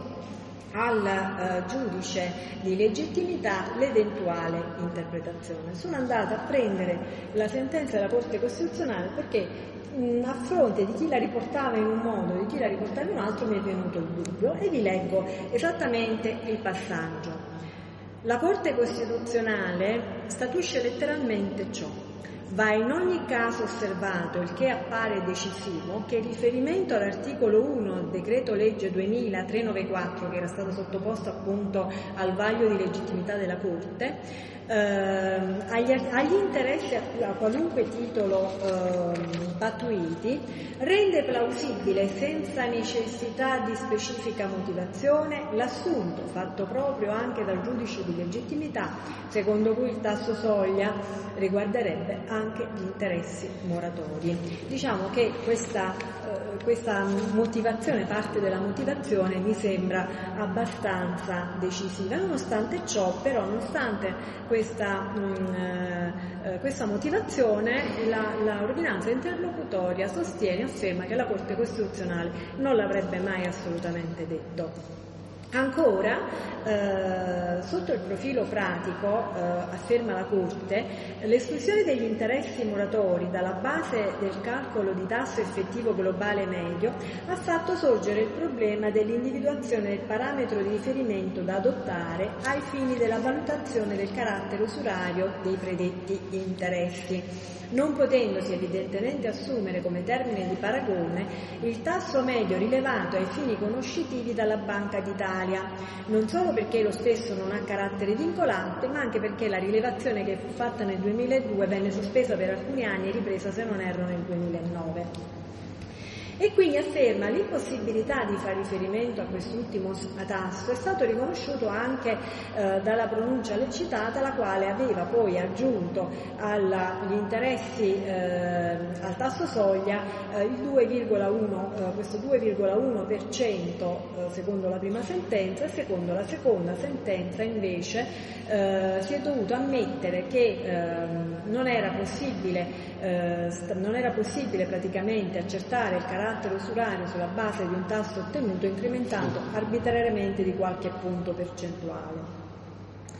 Ora, eh, secondo l'ordinanza interlocutoria, si tratta quindi di mettere a confronto dati disomogenei, poiché il tasso effettivo globale medio determinato in base alla rilevazione dei soli tassi di interessi corrispettivi e poiché dice normalmente i tassi moratori sono superiori, eh, non è possibile eh, effettuare questa parametra- parametrazione e rispettare il criterio di simmetria e omogeneità tra TEG e TEGM e quindi rimette alle sezioni unite secondo, per accertare, ehm, per accertare eh, eh, quello che adesso vi sto eh, per dire. Se L'evidenziato principio di simmetria consente o meno di escludere l'assoggettamento degli interessi di mora alla predetta disciplina, in quanto non costituenti oggetto di rilevazione ai fini della determinazione del tasso effettivo globale medio. Qualora si opti per la soluzione contraria, occorre poi stabilire se ai fini della verifica in ordine al carattere usurario degli interessi sia sufficiente la comparazione col tasso soglia determinato in base alla rilevazione del tasso effettivo globale medio di cui al comma primo dell'articolo 2 citato, o se viceversa la mera rilevazione del relativo tasso medio, sia pure ai fini conoscitivi, imponga di verificarne l'avvenuto superamento nel caso concreto e con quali modalità debba aver luogo tale riscontro. In altri termini,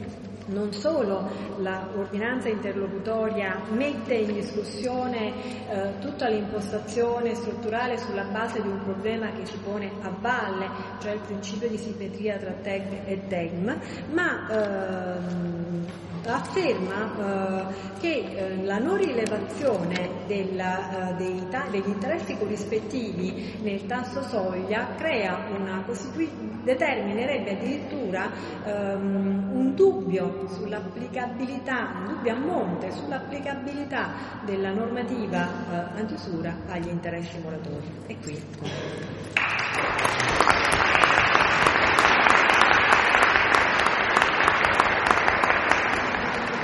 Allora ringrazio la dottoressa Balsamo, era stato detto, gli argomenti sono molto tecnici, credo che questa ne sia la riprova. Devo dire però, a, almeno a me personalmente, è sembrato chiarissimo, sono sembrate chiarissime le argomentazioni che la dottoressa Balsamo ha trattato, però mi sento di fare una domanda eh, che diciamo un po' da operatore più che da, da studioso del, del diritto eh, annoverandomi io nella categoria degli operatori. A me capita di vedere spesso eh, nelle clausole che esprimono interessi di mora eh, che vanno oltre il tasso soglia, poi mm, lasciamo per il momento da parte quella che sarà la decisione della Suprema Corte, e, la difesa delle banche è quasi sempre la stessa. Esiste una clausola di salvaguardia, quindi una convenzione che eh, vale a paralizzare l'eventuale superamento del tasso soglia, quindi nei fatti la clausola stessa, che è di carattere convenzionale, eh, non può far superare il tasso soglia neanche gli interessi di mora, perché generalmente è previsto ove mai dovesse essere superato anche nella fase genetica, quindi l'usura originaria, il tasso soglia, il tasso soglia non si applica perché viene ricondotto entro il tasso soglia. Ora, diciamo, io credo di aver studiato sui suoi stessi libri perché abbiamo delle idee molto simili, ma si può convenzionalmente derogare una norma imperativa? Questa è la domanda. Con una clausola di salvaguardia? Allora, premesso che anche sulla clausola di salvaguardia non c'è uniformità eh, di opinioni, la mia opinione personale è che la sanzione di nudità riguarda il momento della partorizione. La clausola eh, di salvaguardia invece è, è dire, applicabile durante la gestione del rapporto, quindi per me la sanzione di nudità è a monte. Perfetto. Perfetto, allora mi trovo anche d'accordo su questo. Avete inteso la clausola di salvaguardia se riguarda l'usura genetica, quella che c'è al momento della stipula, se non ho inteso male il suo pensiero, è totalmente inefficace perché convenzionalmente, cioè l'accordo delle parti dovrebbe derogare una norma di carattere imperativo, quella è l'articolo 1815 e questo evidentemente non è possibile. Diamo adesso la parola al dottor Daniele Mercadante. Eh, il dottor Mercadante penso lo conosciate tutti, è magistrato ordinario presso il Tribunale di Pisa. Il suo intervento, anche questo davvero molto tecnico, eh, è relativo ai presupposti ai fini dell'ammissione della consulenza tecnica d'ufficio nelle controversie bancarie. Sappiamo tutti che la consulenza tecnica ha spesso un ruolo preponderante e vediamo quali sono quindi le condizioni perché la consulenza sia ammessa. Nel frattempo saranno proiettate delle slide che guideranno l'intervento del dottor Mercadante.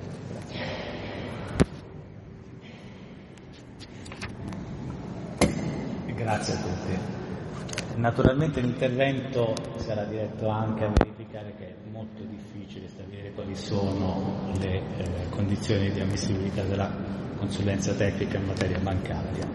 Eh, passerei alla prima slide eh, nella quale parto con una definizione abbastanza canonica del primo requisito di ammissibilità che è eh, la prova dei fatti sui quali si richiede l'approfondimento tecnico del consulente. Eh, Cassazione 8989-2011, la CTU costituisce un mezzo di ausilio volto all'approfondita conoscenza di fatti già provati dalle parti, con un'eccezione al termine della massima che comunque si riferisce a consulenze di altra natura e che nell'ambito bancario laddove o i dati ci sono prima della consulenza o evidentemente non sono e non entreranno nel processo non ha molta importanza per i nostri fini. La seconda massima eh, si riferisce a un requisito che starebbe a monte di quello che ho già, eh, che ho già illustrato, che è l'allegazione che evidentemente precede la prova e eh, diciamo, mi consente di eh, arrivare all'argomento della seconda slide, ma anche di puntualizzare appunto che ciò che viene affermato esclusivamente in via dubitativa non costituisce evidentemente allegazione e non è suscettibile di prova. Eh, più importante di questa massima è riflettere sul eh, quando una eh, CT di parte possa considerarsi una vera e propria allegazione, ovvero eh, il semplice inserimento quale allegato al fascicolo di una consulenza di parte può considerarsi eh, satisfattivo dell'onere di allegare le eventuali illegittimità che sarebbero contenute nella, nella consulenza di parte. Eh, no se eh, queste asserite illegittimità non sono riportate in termini, mi sono permesso di definirli laici, cioè comprensibili per il giudice, eh, negli atti introduttivi del giudizio. Abbiamo una massima di Cassazione del 2009 per quanto riguarda questa constatazione nel processo di appello, la mera produzione di un documento non comporta il dovere del giudice di esaminarlo, in ossequio all'onere di allegare le ragioni di doglianza sotteso al principio di specificità dei motivi di appello, per cui l'attività allegativa deve essere diretta ad evidenziare il contenuto del documento e il suo significato. Lo stesso discorso viene eh, ripetuto per quanto riguarda il giudizio di primo grado da una Cassazione del 2000 che afferma che non è sufficiente la produzione di un documento ritenuto idoneo dal convenuto, ma è altresì necessario che il convenuto stesso indichi specificamente l'uso che intende farne. Nel caso in cui queste condizioni siano effettivamente soddisfatte, la palla passa nel campo del giudice e eh, questa sentenza sempre di Cassazione mi pare abbastanza significativa perché la consulenza tecnica di parte che abbia evidenziato eh, allegazioni che sono state correttamente illustrate negli atti introduttivi del giudizio, impone un corrispondente obbligo al giudice. Cassazione 5091 del 2016, quando la parte chiede una CTU sulla base di una produzione documentale, il giudice non può qualificare come esplorativa la CTU senza dimostrare, dimostrare che la documentazione esibita sarebbe comunque irrilevante. Onere abbastanza impegnativo per liquidare la consulenza di parte prima di effettuare una consulenza d'ufficio. Passiamo al contenuto di questa consulenza di parte o delle allegazioni direttamente fatte senza l'obbligo della consulenza. Eh, è necessario che siano prodotti insieme alla consulenza i tassi soglia rilevati da Banca d'Italia riportati nei decreti ministeriali è inutile che dica che anche su questo non c'è accordo, riporto le posizioni contrapposte di Cassazione 6684 del 2018, non esattamente sulla CTU bancaria, ma comunque la misura dei tassi di interesse è un fatto notorio perché riscontrabile presso la Banca d'Italia e una Cassazione del 2001 che comunque ha avuto altri seguiti, è inammissibile il motivo di ricorso con il quale si riduca la violazione dei decreti ministeriali che rilevano il tasso soglia se non risultano acquisiti agli atti del giudizio di merito perché si tratterebbe di atti amministrativi e quindi il giudice non li conoscerebbe automaticamente ai sensi del 112 del codice di procedura civile. La successiva slide piuttosto pleonastica, ma mh, dovrebbe ritenersi applicabile a quasi tutto, il contrasto di giurisprudenza eh, rende la prudenza dell'avvocato evidentemente estremamente importante, nel dubbio allegare. Ancora su ragioni di contrasto, è necessario che la consulenza tecnica di parte sia predisposta seguendo le indicazioni che la Banca d'Italia adotta per redigere i propri rapporti, sì, altrimenti la richiesta di CTU deve essere considerata esplorativa o allegata a un Tribunale di Bologna del 2018 che afferma categoricamente questa tesi. Per quanto riguarda la negativa, io mi riporterei a tutte quelle decisioni di Cassazione che prevedono l'inclusione dei tassi moratori, di cui abbiamo ampiamente e autorevolmente sentito parlare, nel tasso complessivo eh, diretto alla valutazione in un modo o in un altro del superamento dell'usura e ancora ripeto la citazione delle sezioni unite 16.303 del 2018 con la con la creazione del criterio della commissione di massimo scoperto soglia che evidentemente ritenuta valida dalle sezioni unite della Cassazione non si riscontra nella, eh, nel materiale prodotto da Banca d'Italia e trasmesso al Ministero. Naturalmente, e questa è una considerazione abbastanza banale, eh, seppure è da credere che non sia un criterio assoluto la necessità di conformazione della della consulenza tecnica di parte ai criteri di Banca d'Italia è anche da ritenersi che una non conciliabilità estremamente grave fra eh, i criteri utilizzati da Banca d'Italia e quelli utilizzati dal perito di parte porti molto probabilmente alla negazione dell'ammissibilità della consulenza d'ufficio. Da questo, mm, e questo è quel poco che si può dire sull'ammissibilità della consulenza bancaria, sorge un quesito che eh, porrei in questo modo. Perché la consulenza d'ufficio bancario è così difficile da trattare, è così difficile da decidere nel suo aspetto ammissivo? Eh,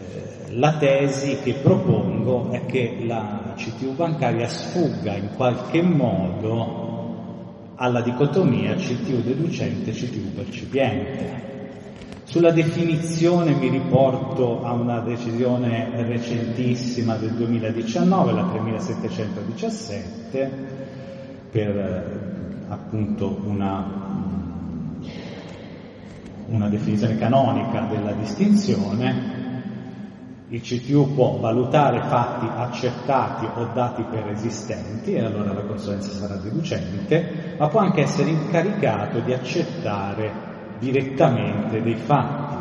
ed in tal caso è sufficiente appunto la mera allegazione di questi fatti, che come ho detto nella CTU bancaria non è evenienza, o perlomeno nella CTU bancaria della quale stiamo parlando adesso non è evenienza frequente. Vorrei, non, non, ho scritto dimostrare in una posizione stato troppo ambizioso, ma porre almeno il dubbio che la consulenza bancaria per i clienti retail non sia agevolmente inquadrabile nell'ambito di questa dicotomia. Eh, direi che la consulenza bancaria, eh, non ovviamente percipiente, è anche da intendersi come una consulenza deducente soltanto in senso debole. In senso debole perché? Perché il consulente tecnico non si occupa di eh, scoprire o valutare dei fatti. Eh, il consulente tecnico in materia bancaria accetta la corrispondenza di una serie di dati numerici che possono anche sembrarci lontani ma sono ricavabili attraverso eh, attraverso operazioni contabili e matematiche ad altri parametri numerici che scendono da parametri normativi e dovrei aggiungere molto più importante giurisprudenziali. In questo senso il CTU non scopre se è stato superato per esempio il tasso soglia antiusura, compie delle operazioni di raffronto tra alcune grandezze che il giudice, se fosse improbabile maggiormente pratico di matematica finanziaria, e ne avesse il tempo potrebbe compiere da solo. Eh, sulla, mh, mm, sulla visibilità della, della, consulenza in materia bancaria, appunto, dobbiamo eh, ribadire che per quanto riguarda quella di cui ci stiamo occupando in questo momento, le prove sono già fornite giudizio dalle parti e sono costituite dai documenti. Eh,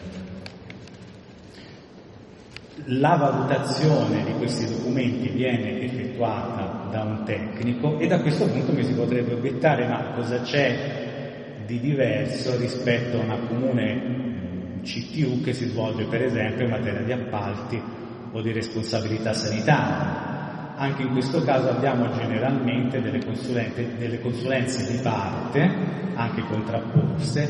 che si tratterà di, eh, con, la, con l'ausilio del consulente tecnico di confermare o di smentire o di correggere o se sono più di una di conciliare fra loro. In questo caso potremmo, eh, potremmo sostenere che la funzione del CTU sia quella di rimediare all'impasse tecnica generata nel giudicante dal fatto che una allegazione tecnica sia stata contestata o che vengano offerte al giudice differenti allegazioni tecniche che non combaciano. In questo senso, al pari di una consulenza in materia medica, in materia di costruzione, la CTU bancaria sarebbe una consulenza semplicemente deducente e quindi non presenterebbe caratteri peculiari Credo che questo non sia del tutto vero e eh, qui eh, dovrei introdurre due concetti. Eh, il CTU fa uso di standard, cioè di un proprio sapere scientifico inaccessibile al giudice e di procedure, cioè di algoritmi applicativi che consentono di incanalare il sapere del giudice e trasformare i dati attraverso una procedura in un risultato valutabile dal giudice, un risultato di corrispondenza, di non corrispondenza, eccetera. Eh, i, eh, nelle CTU eh, percipienti, eh, scusa, deducenti ordinarie, eh, la CTU viene condotta secondo questi standard e queste procedure e questi standard e queste procedure non sono oggetto di una valutazione da parte del giudice, il giudice le riceve come oggetto della specifica competenza tecnica da parte del consulente d'ufficio. L'intervento del magistrato nella definizione degli standard e delle procedure è estremamente limitato. Per quanto riguarda invece la consulenza tecnica d'ufficio bancaria, eh, gli standard delle procedure sono in parte non trascurabili dettati dallo stesso giudice, il quale definiti gli standard affida le procedure al CTU che diviene esecutore materiale di operazioni contabili. E quindi tali standard e procedure, cioè il metodo scientifico di indagine applicata alla consulenza, con l'eccezione del sapere economico e matematico utilizzato, non sono propriamente tecnici in senso stretto, in quanto si tratta di un algoritmo disegnato attraverso un procedimento di traduzione eh, di opzioni legali, la cui variabilità, come è già stato illustrato e come vedremo, è estremamente elevata. In definitiva, una CTU eh, qualsiasi si fonda su un'ipotesi, allegazione di parte, su mezzi di prove che dimostrano la plausibilità di queste allegazioni, certo per le CTU percipienti, e sull'applicazione degli standard e delle procedure che sono estranee alla conoscenza del giudice. E faccio l'esempio della rovina dell'edificio nella CTU ordinaria, come abbiamo detto, la, la prima fase, l'ipotesi, può essere una semplice asserzione, ovvero allegazione, quando la CT è puramente percipiente, qui do l'esempio 23290 del 2015 dell'indagine ematologica per l'accertamento della paternità, che secondo la Cassazione non può essere ritenuta esplorativa in quanto è l'unica indagine decisiva per l'accertamento della verità, oppure di una tesi che necessita di un'attività istruttoria prima di essere accettata come oggetto di consulenza tecnica. La soddisfacente verifica dell'ipotesi alla luce dell'attività istruttoria o l'immediata necessità CTU percipiente di verificare l'ipotesi porta all'affidamento dell'incarico di consulenza tecnica, nel quale è, lo ripeto, preponderante il sapere del consulente tecnico. eh, il quale risponde alla domanda predisponendo egli stesso, sulla base del proprio sapere specialistico, l'algoritmo in base al quale saranno trattati i dati rilevanti, senza contare che la scelta dei dati rilevanti è essa stessa rimessa al sapere specialistico del consulente tecnico. Il giudice non interviene se non marginalmente né sul sapere specialistico in sé né sull'algoritmo di applicazione di esso ai fatti di causa. Qual è la differenza di questa procedura che ritengo comune a tutte le CTU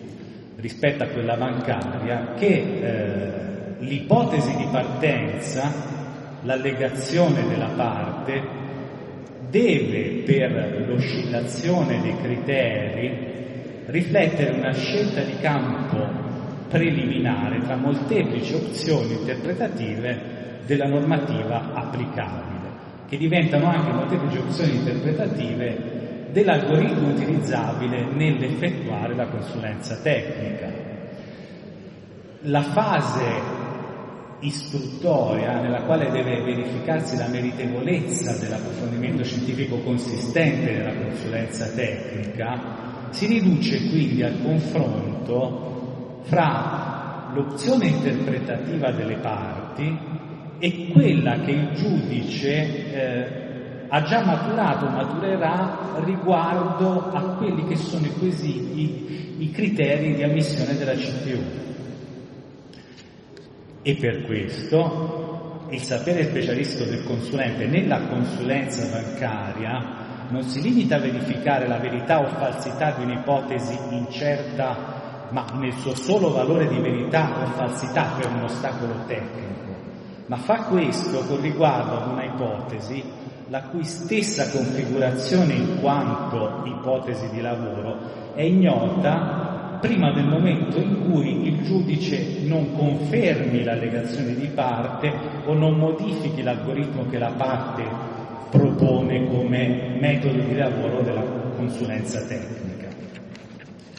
Cosa significa questo in pratica? Significa che la parte che è intenzionata a chiedere una CTU non deve soltanto provare l'utilità di porre un quesito, ma anche quale tra i moltissimi astrattamente plausibili possano essere rivolti a CTU. Qui c'è un elenco di fattori che eh, esigono, intra- esigono ciascuno di essi una, una, la risoluzione di un dubbio che è perlomeno un'alternativa binaria, ma in alcuni casi può essere un'alternativa più che binaria. Di modo che eh, le possibili combinazioni che eh, emergono da tutti i problemi che sono elencati e di cui abbiamo autorevolmente sentito la trattazione di uno soltanto, quello riguardante i tassi moratori, eh, sono numerosissime e anche ammettendo che la scelta di talune di essi rappresenti un preditore abbastanza affidabile di quella che sarà la scelta riguardo ad altre, le combinazioni anche semplicemente plausibili, non solo quelle teoricamente possibili, sono comunque numerosissime.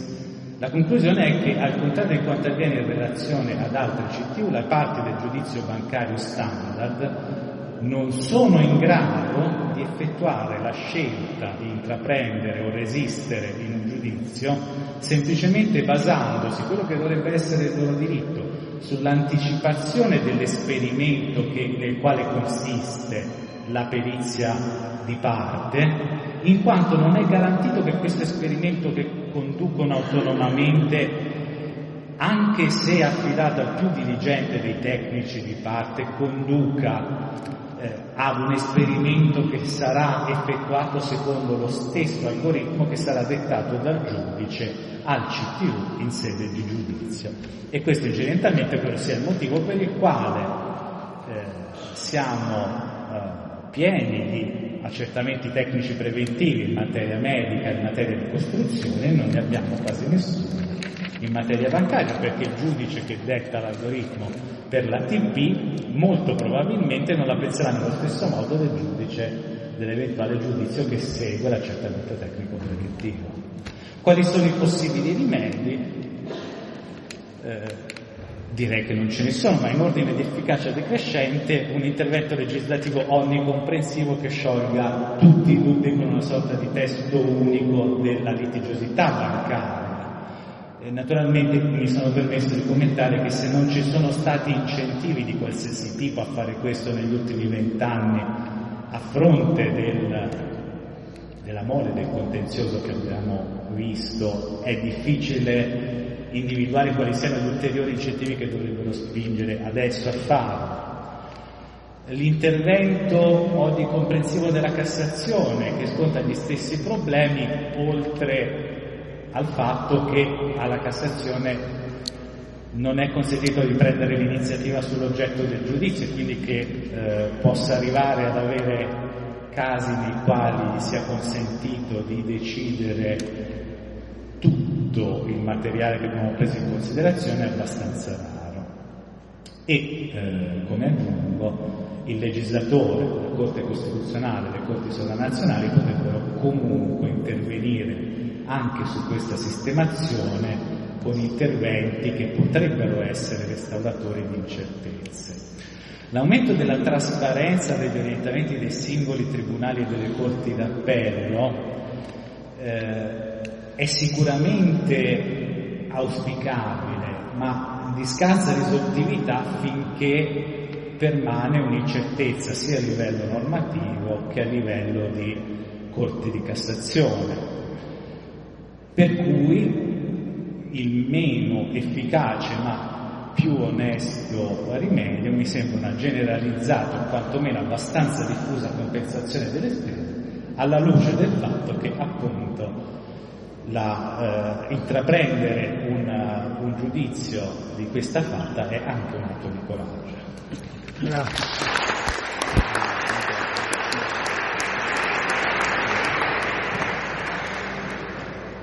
Ringraziamo il dottor Mercadanti, quindi abbiamo visto che anche nella prospettiva del magistrato non è assolutamente semplice approcciare queste problematiche. Eh, e adesso andiamo velocemente all'intervento dell'avvocato Alberto Foggia. Eh, Alberto Foggia è eh,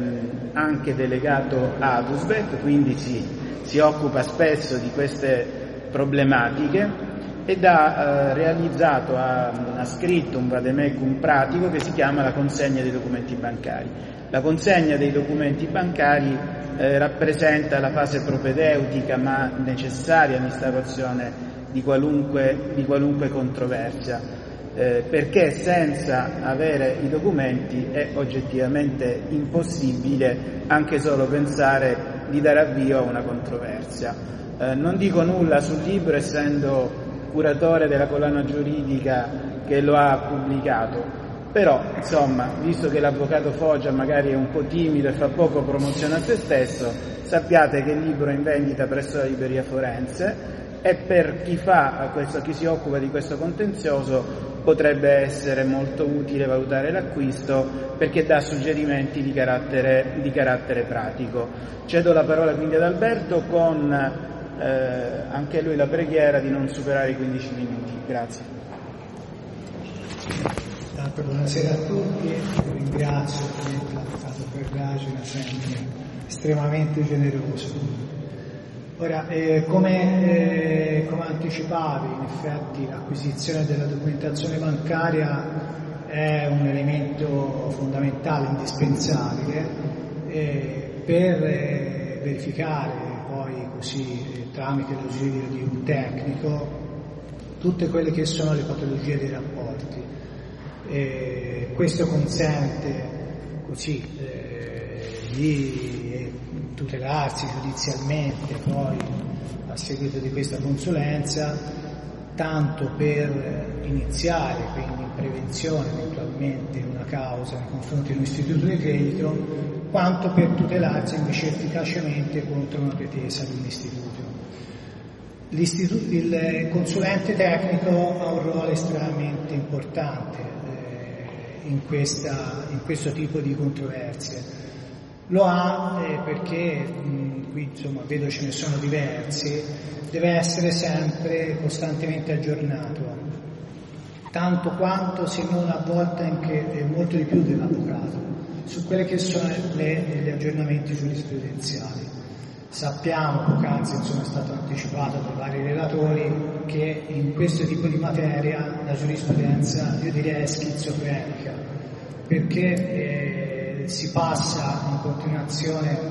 da, una, da, un dato che pare assodato e poi dopo nel giro di pochi mesi viene totalmente sconfessato. Ci sono una serie, ad esempio, di questioni che sono sono sempre aperte, altre questioni appaiono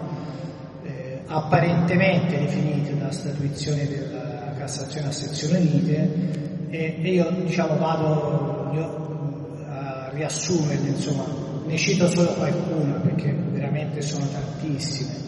La questione ad esempio del calcolo del TEG, per i quali eh, secondo taluni giudici si fa riferimento alle istruzioni della Banca d'Italia eh, e secondo altri no. La questione è stata anticipata della rilevanza o meno della commissione di massimo scoperto, su cui in verità ci sono stati eh, per anni contrasti giurisprudenziali se considerarlo o meno ai fini della rivelazione della rilevazione del tergue o meno perché le istruzioni della Banca d'Italia dal 1996 al 2009 la escludevano. È intervenuta in questo caso la Cassazione a sezione unite che, eh, che in effetti ha individuato un criterio, l'ha citato, l'ha richiamato prima la dottoressa Balsamo, per me estremamente astruso, però eh, insomma, a cui i giudici ovviamente dovranno e devono attenersi la questione delle, degli interessi di mora, quindi eh, alla loro comparazione o meno rispetto agli interessi corrispettivi e alle conseguenze, e la questione della rilevanza o meno della commissione di estinzione anticipata nei finanziamenti. Anche in questo caso, secondo taluni, questa eh, rappresenta una spesa, un costo che deve essere considerato ai fini del,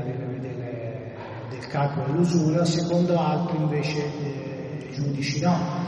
Eh, altra questione è l'usura sopravvenuta. Anticipavo appunto prima che eh, ci sono statuizioni delle sezioni unite che sembrano effettivamente aver risolto il contrasto, ma in effetti non è così. Questo non è un caso, a mio avviso, emblematico. Infatti se è pacifico dopo eh, l'intervento delle sezioni unite, cito sentenza 24675 del 2017,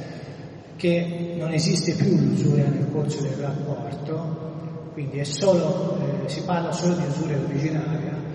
È vero anche che come, eh, ad esempio, come avviso correttamente eh, verificato, insomma, sancito e osservato eh, da, ora ne cito due, il Tribunale di Padova con sentenza 163-2018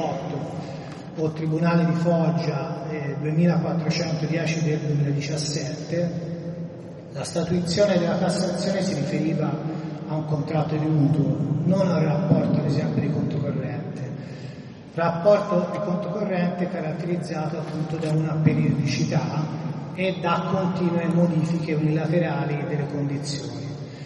Proprio la modifica delle condizioni del rapporto ai sensi dell'articolo 118 TUB sono quelle che poi eh, consentono di configurare sostanzialmente una nuova pattuizione. Quindi a questo punto diventa, eh, non si prende più in considerazione quella che è stata eh, la stipula contrattuale iniziale, bensì la modifica unilaterale, quindi la, eh, quella che è eh, avvenuta nel corso del tempo. Altra questione riguarda, ad esempio, l'individuazione della categoria dei mutui ipotecari a stato di avanzamento lavori. In questo caso, eh, secondo alcuni tribunali, bisogna farla rientrare nella categoria dei mutui ipotecari, secondo altri invece nella categoria, categoria altri finanziamenti. La differenza è sostanziale perché i mutui ipotecari prendono in considerazione dei tassi medi grandemente inferiori rispetto a quelli degli altri finanziamenti. Ci sono poi questioni che riguardano la consegna dei documenti, eh, l'importanza ovviamente di avere a disposizione la documentazione e le conseguenze anche della mancata produzione tanto da parte della banca quanto da parte del cliente. Una di queste è eh, la mancanza, ad esempio, del contratto di eh, apertura del conto corrente. Ai sensi dell'articolo 117 del TUB, eh, il contratto deve avere necessariamente la forma scritta e la sua mancanza comporta la nullità del rapporto, con quindi eh, possibilità o conseguenza di ripetizione di tutti gli interessi ultralegali percepiti. Attenzione, c'è un dato eh, in questo caso estremamente importante. Anche quando ad agire il cliente in caso di accertamento negativo, qualora lui eccepisca eh, l'inesistenza della forma scritta del contratto, della commissione massimo scoperto, vi sarà un'inversione del nome questo ad esempio eh, sulla Cassazione in merito si è più, più volte pronunciata, eh, anche per la verità recentemente. Eh, altra questione riguarda, ne parlerà poi l'avvocato Ferragina, il mutuo condizionato, quindi che vi deve essere sostanzialmente una contestualità fra quella che è eh, l'erogazione fra la stipula e l'erogazione effettiva della somma mutuata, questo si potrà riscontrare semplicemente eh, ricorrendo alla copia dell'estratto conto eh, della data di stipula, oppure eh, riguardo sempre ai rapporti conto corrente i rapporti accesi precedentemente all'entrata in vigore della delibera, della famosa delibera CIT del 2000 in questo caso la Cassazione ha sancito con la sentenza 26779 del 2019 che non è affatto sanata in questo caso prassi anatocistica. Questo in mancanza di una nuova pattuizione scritta. Eh, in questo caso non, va tenuto tanto conto della periodicità, per la verità spesso si fa, quindi si vieta per il momento in poi pari periodicità, ma va considerata la capitalizzazione, perché in effetti prima non c'è capitalizzazione, poi diventa capitalizzazione infrannuale. Quindi si pone un problema pratico che quindi sostanzialmente continua eh, eh, la pratica anatocistica. In ambito bancario eh, non è stato detto, ma eh, cioè, per noi avvocati è una questione di particolare importanza e vitale. Eh, quando si inizia una causa il rapporto deve essere necessariamente chiuso. Se non è chiuso, eh, quindi si potrà semplicemente non agire per la ripetizione, ma chiedere un accertamento della nullità delle frasi contrattuali e una è del dare avere, quindi verificare a quanto ammonta l'eventuale nostra debenza l'eventuale nostro credito. Ritengo ci sia però anche un, un escamotage per superare eh, l'impasse che potrebbe rappresentare da questo conto corrente sempre aperto e questo è rappresentato dalla possibilità per il cliente eh, di esercitare il diritto di recesso ai sensi dell'articolo 1833, 1855 del codice civile e 120 bis del TUB, eh, chiedendo così alla banca di eh, chiudere il conto corrente. Considerate che eh, secondo varie decisioni dell'arbitro bancario finanziario la banca sarebbe tenuta e obbligata a chiudere il conto, questo anche se eh, il conto portasse in quel momento un'esposizione negativa. Spesso la, la banca non lo fa e quindi saremo chiaramente costretti in sede giudiziale a fare una domanda ad hoc ai fini dell'accertamento del nostro diritto di recesso. Ritengo che però questo possa consentirci a quel punto di agire anche per la ripetizione. E chi può fare la richiesta di consegna dei documenti? La richiesta dei documenti può fare ovviamente oltre al cliente, chi gli succede a qualunque titolo, quindi ad esempio l'erede, chi subentra nell'amministrazione dei suoi beni, il curatore fallimentare, il garante, il contestatario del conto, il titolare di un rapporto di deposito. E ai fini di questa richiesta non è necessario addurre alcun tipo di motivazione, quindi sarà sufficiente una semplice richiesta raccomandata aerea o PEC che sia, con la quale si, richiede, eh, si richiedono i documenti, quindi gli estratti conti, i conti correnti, il, il contratto di conto correnti, di apertura di credito, per esempio.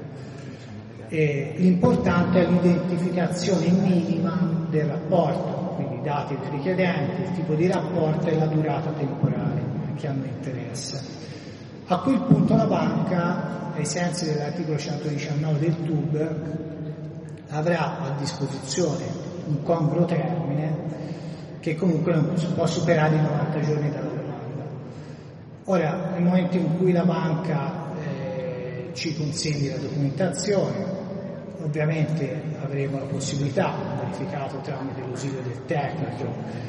di valutare l'opportunità e la possibilità materiale di agire giudizialmente, previo tentativo di mediazione obbligatoria o ricorso all'arbitro bancario finanziario e in questo caso sarà eh, per mio avviso anche estremamente importante ottenere la misura alla centrale rischi. Centrale rischi che rappresenta un sistema bancario, sistema di informazione noto a tutti sull'indebitamento della clientela nei confronti degli istituti,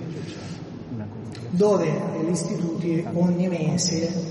eh, comunicano eh, quelli che sono i crediti nei confronti dei clienti pari o superiori a 30.000 euro e di qualunque importo qualora vengono messi a sofferenza. La centrale rischi è però eh, estremamente rilevante perché consente al cliente anche di verificare non solo se è stata ad esempio segnalata sofferenza, ma anche eh, se vi sono delle aperture di credito e delle garanzie fideiussorie. A me è capitato, come sicuramente a molti di voi, eh, che clienti venissero a studio, eh, legali rappresentanti di società, e non fossero però poi in grado di rispondere alla mia domanda se eh, caso o loro stessi o comunque familiari, amici o conoscenti avessero prestato delle garanzie. Questo evidentemente è aspetto importante perché in quel caso dovrebbe agire eh, non solo il debitore principale ma anche il garante per evitare che poi sia l'istituto ad agire nei confronti dei fideiussori. È importante anche eh, rispetto, eh, dicevo, alla, alla presenza o meno di una segnalazione a sofferenza che deve obbligatoriamente, obbligatoriamente essere, eh, di cui deve essere dato un preavviso scritto. Questo preavviso può essere dato in varie forme, eh, secondo il garante della privacy, eh, non solo tramite le forme tradizionali, quindi raccomandata R, PEC o telegramma, ma eh, recentemente ha anche individuato altre tre diverse forme, messaggistica istantanea, registrazione telefonica o comunicazione sull'home banking e con contestuale comunicazione anche via sms. E là il mancato però preavviso eh, consentirebbe al cliente di tutelarsi eh, ricorrendo con provvedimento d'urgenza, d'urgenza ai sensi dell'articolo 700 per chiedere ovviamente la declaratoria di illegittimità e la conseguente cancellazione. Altro aspetto, ovviamente in termini generali, per quale il cliente potrebbe tutelarsi sempre con provvedimento d'urgenza, è dal, dalla prova del difetto di istruttoria da parte della banca. La banca quando effettua la segnalazione è tenuta verificare non solo il debito che il cliente ha nei suoi confronti, ma anche eventuali debiti che dovesse avere nell'intero circuito bancario il cliente. E, il pre, il, e questo è un altro aspetto che, eh, su cui la Cassazione si è più volte pronunciata e che mh, spesso non viene però invece considerato da parte delle banche. Ora questo se la banca non eh, consegna i documenti. Se la banca però non li consegna i documenti, eh, il cliente ha sostanzialmente due possibilità. O ricorrere all'arbitro bancario finanziario oppure eh, tutelarsi giudizialmente o con un decreto di ingiunzione, quindi un'ingiunzione di consegna, oppure ricorrendo al procedimento sommario. Ora io ritengo che fra, fra, le due sicuramente eh, l'ingiunzione consegna sia lo strumento più rapido efficace, quantomeno sicuramente più rapido, eh, visto che quantomeno a Pisa, insomma, confermerà il dottor Mercadante, ci vorranno almeno 5-6 mesi per eh, avere un'udienza eh, di eh, un procedimento sommario e un arbitro bancario finanziario eh, comporta circa 8 mesi per arrivare a una decisione. Quindi è sicuramente questo lo strumento, ritengo, eh, più efficace. Eh, quando si chiedono i documenti si pone il problema spese. non è un problema di poco conto, perché eh, le banche eh, a torto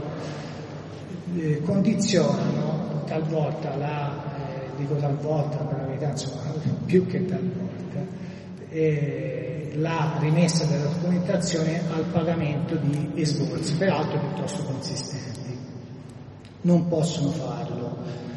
possono farlo secondo quelle che sono varie decisioni dell'ABF, eh, varie anche decisioni del, di giudici di merito,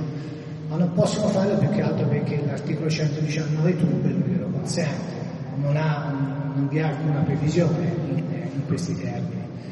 E, né potrebbero, e anche in questo caso come fanno, o quantomeno ci provano, eh, chiedere importanti sborsi sulla base dei propri fogli informativi. Anche in questo caso, sempre l'articolo 119 del TUB, si limita a stabilire che la banca possa chiedere eh, solo e esclusivamente i costi di produzione della documentazione. Costi di produzione non sono altro che eh, i costi relativi alla, al reperimento, alla riproduzione e alla spedizione. C'è però insomma, una possibilità per cercare di eh, limitare il più possibile eh, questa richiesta, cioè quella di chiedere la rimessa dei documenti in formato digitale. Questo via PEC o via mail.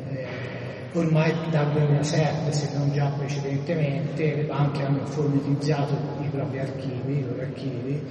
e quindi eh, questo consente chiaramente per loro una ricerca e una rimessa della documentazione senza grandi dispendi di tempo e di risorse.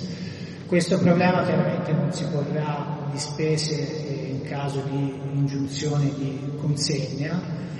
eh, né in caso di ordine, esempio, di esibizione giudiziale ai sensi dell'articolo 210 del codice di procedura civile. Eh, ci sono poi delle, eh, delle, questioni che ritengo che siano quelle più eh, importanti che riguardano la, su cui la, la giurisprudenza dibatte eh, sulla rimessa della documentazione. Queste riguardano essenzialmente la conservazione della documentazione. Eh, anzitutto distinguiamo fra estratti conto e contratti. Ai sensi, per, ai sensi dell'articolo 19 eh, il cliente ha diritto a, ad avere eh, per gli ultimi dieci anni quelli che sono le singole operazioni relative agli ultimi dieci anni. La giurisprudenza maggioritaria le individua queste singole operazioni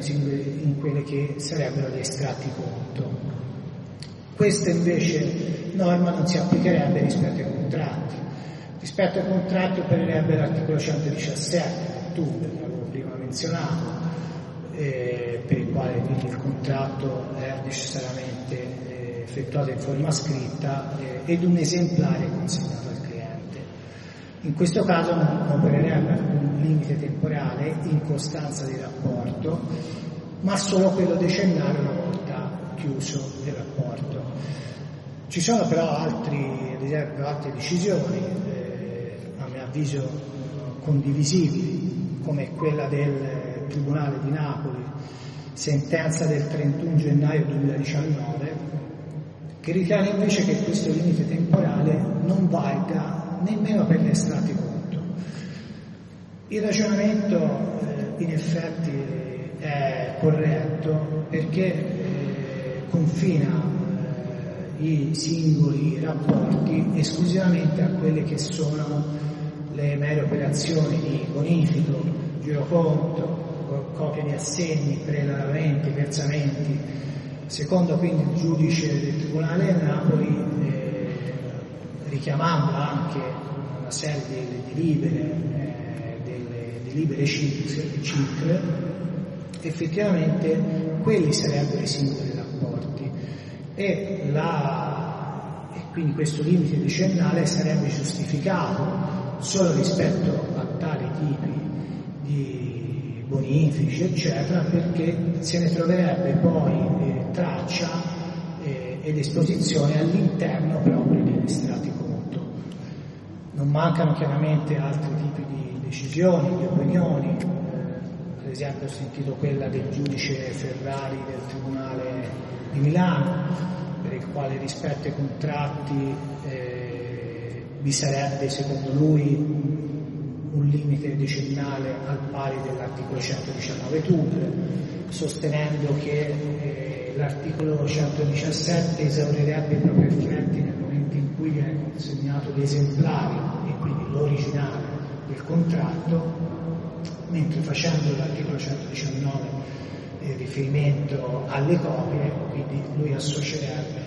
farebbe questo tipo di associazione. Insomma, non, eh, Alberti, c'è il dottor Giovinazzo in attesa. Va bene, allora, allora tolgo la parola all'avvocato Foggia, vi chiedo scusa di essere stato così brutale, ma abbiamo solo 15 minuti. Eh, Anche, anche, perché l'avvocato Foggia dovrà venderli questi libri. Sul libro c'è scritto tutto, quindi è facilmente anche reperibile, credo. Scusa Alberto, però abbiamo solo 15 minuti. Ci sarebbe anche la mia relazione che tuttavia ometto perché abbiamo fatto tardi. Avrei dovuto parlare del mutuo condizionato in sostituzione della dottoressa Frosini, che però non è presente. Ripeto, abbiamo solo 15 minuti, io li dedicherei al dottor Giovinazzo che ha atteso così a lungo, eh, dottore commercialista in Pisa e consulente tecnico d'ufficio. Eh, la sua relazione è il ruolo dell'ausiliario del giudice nei procedimenti bancari. Solo una cosa forse eh, dovremmo dire perché potrebbe essere molto utile. Eh, e questo ti chiedo scusa Alberto per non avertela fatta dire, magari ti faccio questa domanda sul punto. Noi sappiamo che spesso eh, in questo genere di cause eh, nel, nel, contenzioso bancario è l'utente ad avanzare istanze ex articolo 210, cioè ordine di esibizione. E molte volte mi è capitato di leggere sentenze di merito, devo dire, eh, che negano la possibilità di dare ingresso all'ordine di esibizione in quanto nella fase che ha preceduto quella stragiudiziale, eh, quindi prima dell'introduzione del giudizio, l'utente non aveva a sua volta già richiesto i documenti. E su questo però mi pare che la giurisprudenza della Cassazione non sia in linea, vero? Intervenire su questo. Esattamente, come anticipavi eh, la Cassazione peraltro eh, recentemente ricordo questa ordinanza cito 27769 del 2019, un'ultima di una lunga serie, ha invece statuito che il cliente ha diritto, eh, a prescindere dalla richiesta che ha fatto. Questa, questa richiesta, questa statuizione è giustificata eh, dal fatto che l'articolo 119 del TUB ha natura norma eh, sostanziale, non processuale, ed è una norma che ha tutela e protezione del cliente, quindi ovviamente non può poi andare a ritorcersi contro di lui e questo anche in virtù di quello che è il, il diritto del cliente ad ottenere sempre dall'istituto di credito il rendiconto. Esatto. Perfetto, perfetto. Era proprio, scusami, questo non te l'avevo fatto dire. Adesso cedo per davvero la parola al dottor Giovinazzo. Io mi scuso, ho tentato di far rispettare i tempi, ma siamo andati un po' lunghi, prego. Buonasera, buonasera a tutti. E, eh, l'ultimo intervento è forse l'ultimato, ovviamente, però più che altro mi la ristrettezza del tempo. Cercherò di, di contenere il mio dando Quindi sostanzialmente eh, il mio intervento verrà su una eh, discussione breve, spero seppur intensa, sulla norma, la formazione del quesito CTU con quelle che sono secondo me anche le, eh, quella che dovrebbe essere una partecipazione attiva del CTU in una fase di, di genesi stessa del, del quesito, quindi una parte più attiva. Nella seconda parte però brevemente, visto anche eh, le problematiche tecniche che eh, saranno per voi anche forse un po' più complesse da assimilare in carta serata, però po' più veloce nel, nel toccare. Quindi con un esempio numerico parlando di prescrizione. Per cui brevemente, perché noto a cosa nota a tutti, l'articolo 19 del codice di procedura civile eh, modificato decina d'anni fa inseriva la possibilità di formulare quesiti già in fase eh, da parte del giudice istruttore già in fase di ordinanza, quindi di nomina del consulente. E in questo caso quindi lo scopo di questa modifica era proprio quello di accelerare l'operazione di nomina e di giuramento del consulente, anticipando eventuali discussioni in ordine al quesito e pertanto così riducendo il tempo dell'udienza di giuramento. Per cui nella seduta del quesito il giudice può così avvalersi di eh, due preziosi contributi, sicuramente i contributi delle parti, quindi dandole già nella fase eh, di nomina, quindi nell'ordinanza di nomina, depositare proposte di quesiti entro l'udienza del affidamento dell'incarico al CPU, cosa che eh, anche a me personalmente è successa e ritengo che sia senz'altro utile poi alla fine di una discussione anche in presenza poi dello stesso eh, nell'udienza di nomina di giuramento al quale poi può dare il proprio contributo eh, anche eh, scientifico, così dire. Per cui la formulazione senza requisito è appunto come noto a tutti essere una fondamentale importanza, no? quindi vista come una battuta ci siamo scambiati con il dottor Mercadante, proprio vista la normativa la giurisprudenza non sempre univoca, per cui il, ehm, le a volte posizioni anche antitetiche e in presenza anche di consulenze tecniche di parte eh, presentate allegate alle, alle memorie che vedono risultati molte volte anche passate in termini esagerati no? nelle, nelle risultanze, quindi in questo senso un quesito analitico, dettagliato, chiaro, puntuale potrebbe anche in qualche modo eh, ridurre, eh, rendere minori quindi le questioni che potranno sorgere, sicuramente in fase già di discussione per le parti in udienza, ma senz'altro per eh, quanto può essere esperienza anche in ambito proprio di operazioni militari, in ambito di CPU, perché più delle volte le questioni, che il contenzioso bancario, sono sicuramente in partenza giuridiche e eh, io come CGU cerco sempre di evitare una, eh, una sorta di inquinamento della nostra attività consulenti tecnici, sia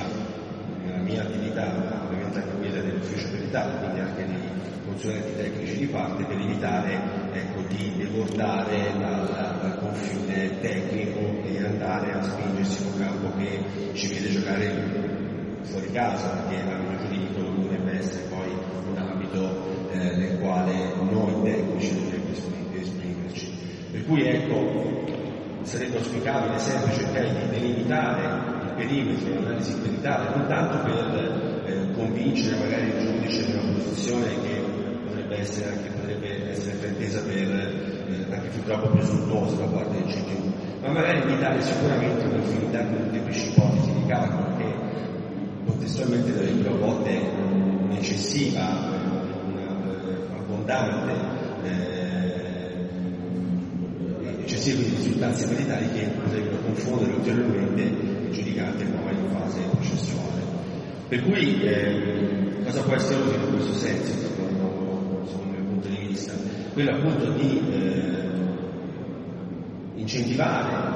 per una comicità processuale la verifica anche di fascicoli da parte del CTU prima eh, della, del, giuramento, prima in fase di nomina, quindi dopo l'ordinanza, sicuramente anche per verificare eventuali cause ostative che potrebbero sorgere prima eh, e poter quindi evitare l'accettazione dell'incarico per motivi, faccio un esempio molto semplice, delle volte il, le parti presenti della comunicazione bank che arriva dalla cancelleria telematica non, non sono totalmente esplicitate, perché sono magari eh, ci può essere il soggetto X che è il sole più 5 piuttosto che la società eh, dove poi viene coinvolte altre parti, per cui in questo senso eh, non sempre sono tutti soggetti, dice, come venuta più volte in questo caso una banca, o viceversa, comunque a parte l'istituto bancario a volte conoscere tutti i soggetti, quindi un fascicolo, una conoscenza del fascicolo della pratica è senz'altro auspicabile a del CG. Anche proprio per conoscere poi la materia del contendere, la materia del contendere che permetterebbe quindi al, al consulente di poter, come dicevo nelle premesse,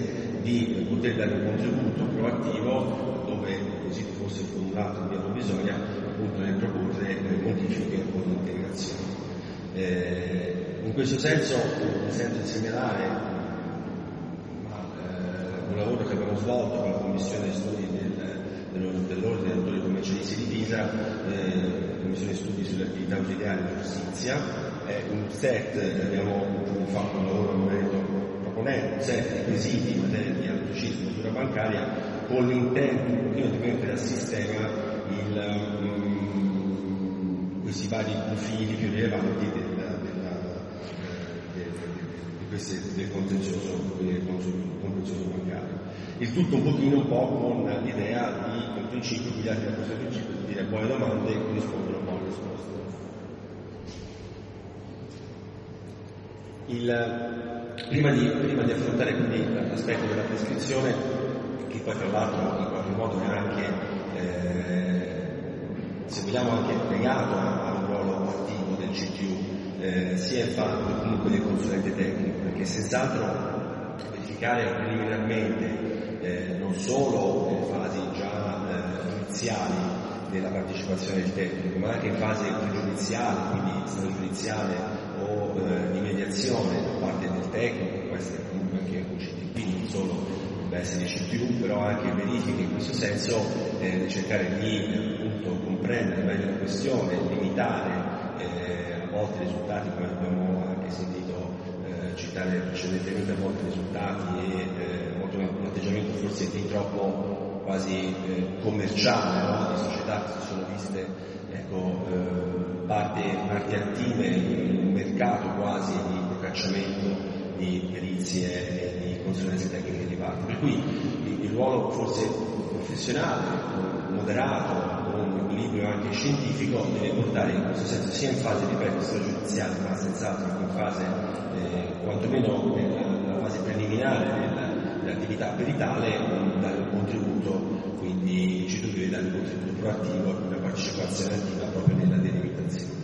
Un elemento, passando al secondo argomento, eh, un elemento secondo me eh, che eh, riveste un'importanza molto importante nel contenzioso bancario eh, che più delle volte viene forse anche eh, chiesta al CTU in fase finale del, del, del, quesito stesso, come se fosse una richiesta residuale. In realtà, eh, come è noto a tutti, la verifica della prescrizione altro non è poi che un, qualcosa che permette anche forse a volte di eliminare qualsiasi tipo di eh,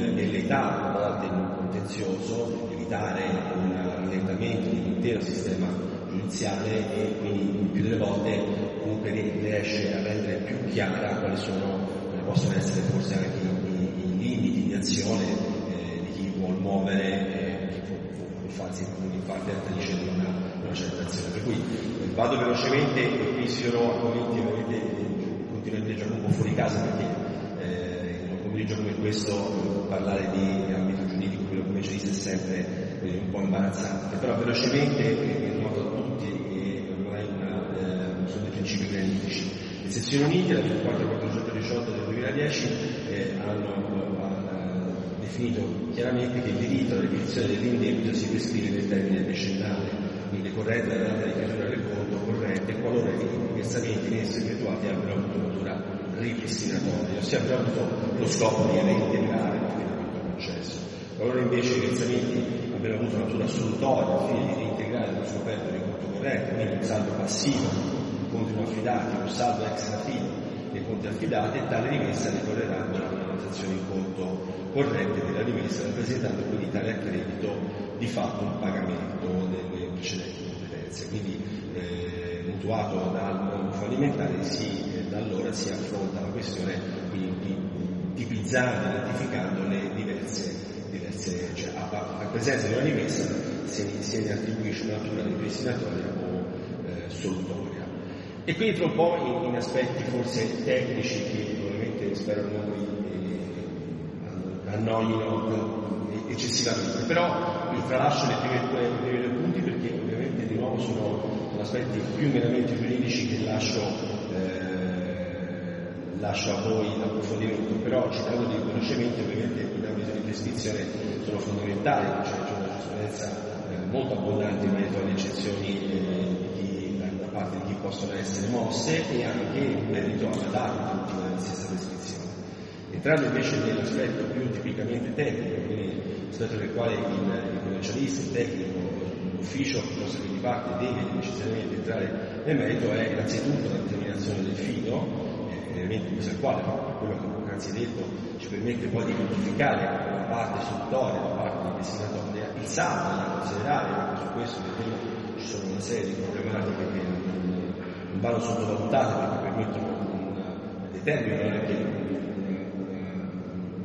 un ventaglio, un spettro di risultati a volte anche molto diversi, l'imputazione stessa delle rimesse istruttorie laddove individuate e infine quindi una tecnica di calcolo che vedremo velocemente e quindi eh, potremo insieme con un semplice esempio vedere. Quindi in merito alla eh, determinazione del fido abbiamo vari orientamenti giurisprudenziali. Il, sono tre, il, il, primo forse quello più rigido riguarda il, il fatto eh, considera il fido eh, attestato da valido, solamente da valido contratto d'affidamento in atto, per cui di fatto si dice esiste il fido solo in presenza di un contratto, in assenza del quale eh, viceversa il conto risulterà punto sempre scoperto e quindi qualsiasi rimessa intervenuta un saldo debitore assumerà quindi una natura e quindi avrà una potenza di fuoco in termini di prescrizione molto importante. Il fido ricostruito che io personalmente preferisco perché cerco sempre, ripeto, di ehm,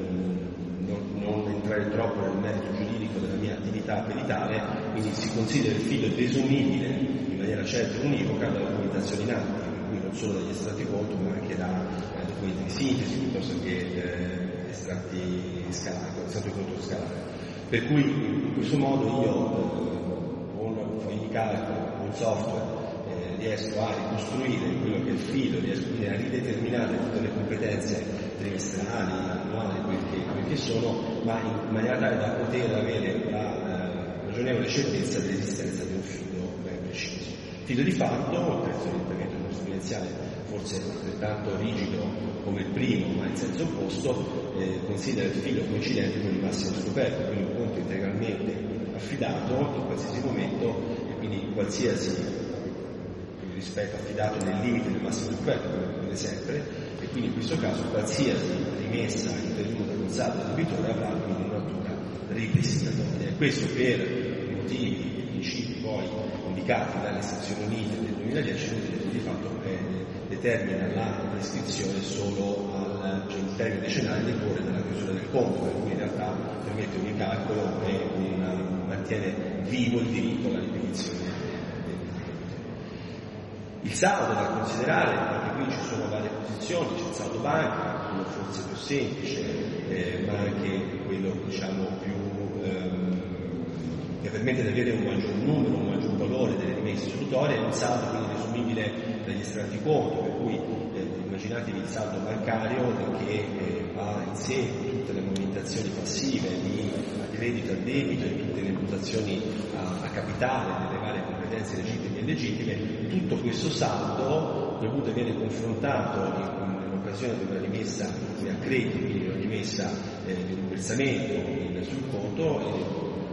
da questo saldo si rientra nel fido e viene così determinata la nostra rimessa che sarà assolutoria per la parte eccedente e di fatto poi come visto solo invece di destinatoria per la parte al di sotto del fido. Eh, mentre il saldo una capitale rettificato, dando eh, mettendo insieme per semplicità dispositiva due eh, diverse, oh, ma eh, in parte simili per certi versi posizioni giurisprudenziali, un saldo depurato, comunque rettificato, stornato, da espungendo quindi tutti gli addebiti delle competenze che sono poi oggetto di contestazione. In questo caso chiaramente è una posizione per certi versi diversa dalla prima, quindi anche eh, determina minore il valore delle rimesse istruttorie, perché ovviamente avremo un saldo che è meno negativo, meno impassivo e di conseguenza la, l'accredito avrà un effetto, una natura, una quota parte assolutoria inferiore rispetto al primo caso in cui abbiamo invece direttamente un saldo ancora più passivo e quindi come detto un maggior, un maggior effetto assolutorio.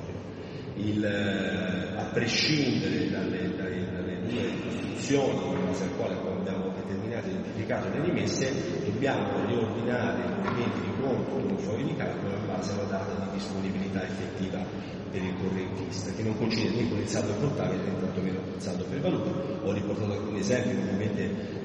la casistica è molto più abbondante, ovviamente quando si parla di versamenti in contanti eh, si fa riferimento alla data contabile, a credito un assegno circolare dell'altra banca alla data viene considerata data di disponibilità coincidente con la data valuta, così via, sia l'emissione di assegno data contabile, la l'emissione di una data in valuta. Questo ci permette di avere quindi il nostro conto riordinato, il nostro conto quindi che avrà una serie di, quindi, di approcci che abbiamo visto già prima, di scelte fatte dal tecnico e a quel punto riusciamo così a, eh, imputare il pagamento delle competenze la quota parte sulla quota di rimesse necessarie per entrare, abbiamo visto, dentro il filo, per cui fate delle scelte tecniche preliminari si arriva quindi poi avere la famosa nostra rimessa assolutoria, l'individuazione della rimessa assolutoria, quindi la differenza tra saldo debitore e figlio al momento in cui deve la rimessa. E la rimessa, per una buona parte eh, assolutoria, andrà a pagare, vedremo poi come esempio, spero che non crolliate per, la, la, per aver affrontato aspetti proprio molto tecnici, e non mi crolli l'attenzione, però poi vedremo come effettivamente da quel momento decorre il termine decennale qui da quel momento si rischia o meno di eh, vedersi eh, prescritte, risultare prescritte alcune competenze, alcuni indebiti per cui preferibilmente il diritto alla ripetizione delle stesse. Quindi sono ovviamente imputabili alle competenze legittime e sono rimesse sempre, sono imputabili solo al pagamento, ovviamente, questo eh, piuttosto semplice, intuibile, a delle competenze, già evitate va da sé che in un trimestre in cui c'è la maturazione di un certo tipo di competenze dobbiamo aspettare eh, l'imputazione del conto e quindi il momento dell'addebito del conto delle stesse competenze, diversamente quelle maturazioni non sono considerabili, considerabili pagabili, non sono maturate ma. In tutto questo eh, diciamo, questa tecnica, questi tecnicismi, questi aspetti, queste problematiche tecniche, recentemente la Cassazione civile eh, prima sezione, con la sentenza numero 10 141 del 2016, ha affermato, eh, un po' anche eh, seguendo i principi della, della 24418, che le rimesse assolutorie sono imputabili al pagamento delle sole competenze extrafilo. Le uniche sono eh, uniche, le uniche ad essere liquide quindi ed esigibili. E questo è, come dire, è, è un elemento ulteriore di ehm, è un orientamento, ovviamente un elemento ulteriore di eh, complessità del sistema che deve il tecnico, il CTU, d'accordo o anche in disaccordo dopo che viene di parte, affrontare nella relazione veritale dell'analisi veritale. Per cui vediamo adesso, e così vado in conclusione del mio,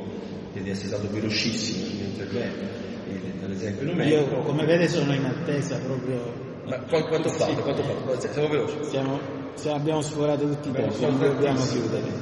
Velocemente così sarà totalmente incomprensibile, però abbiamo sta paura. Comunque, provo a fare velocemente. Abbiamo un esempio semplice, con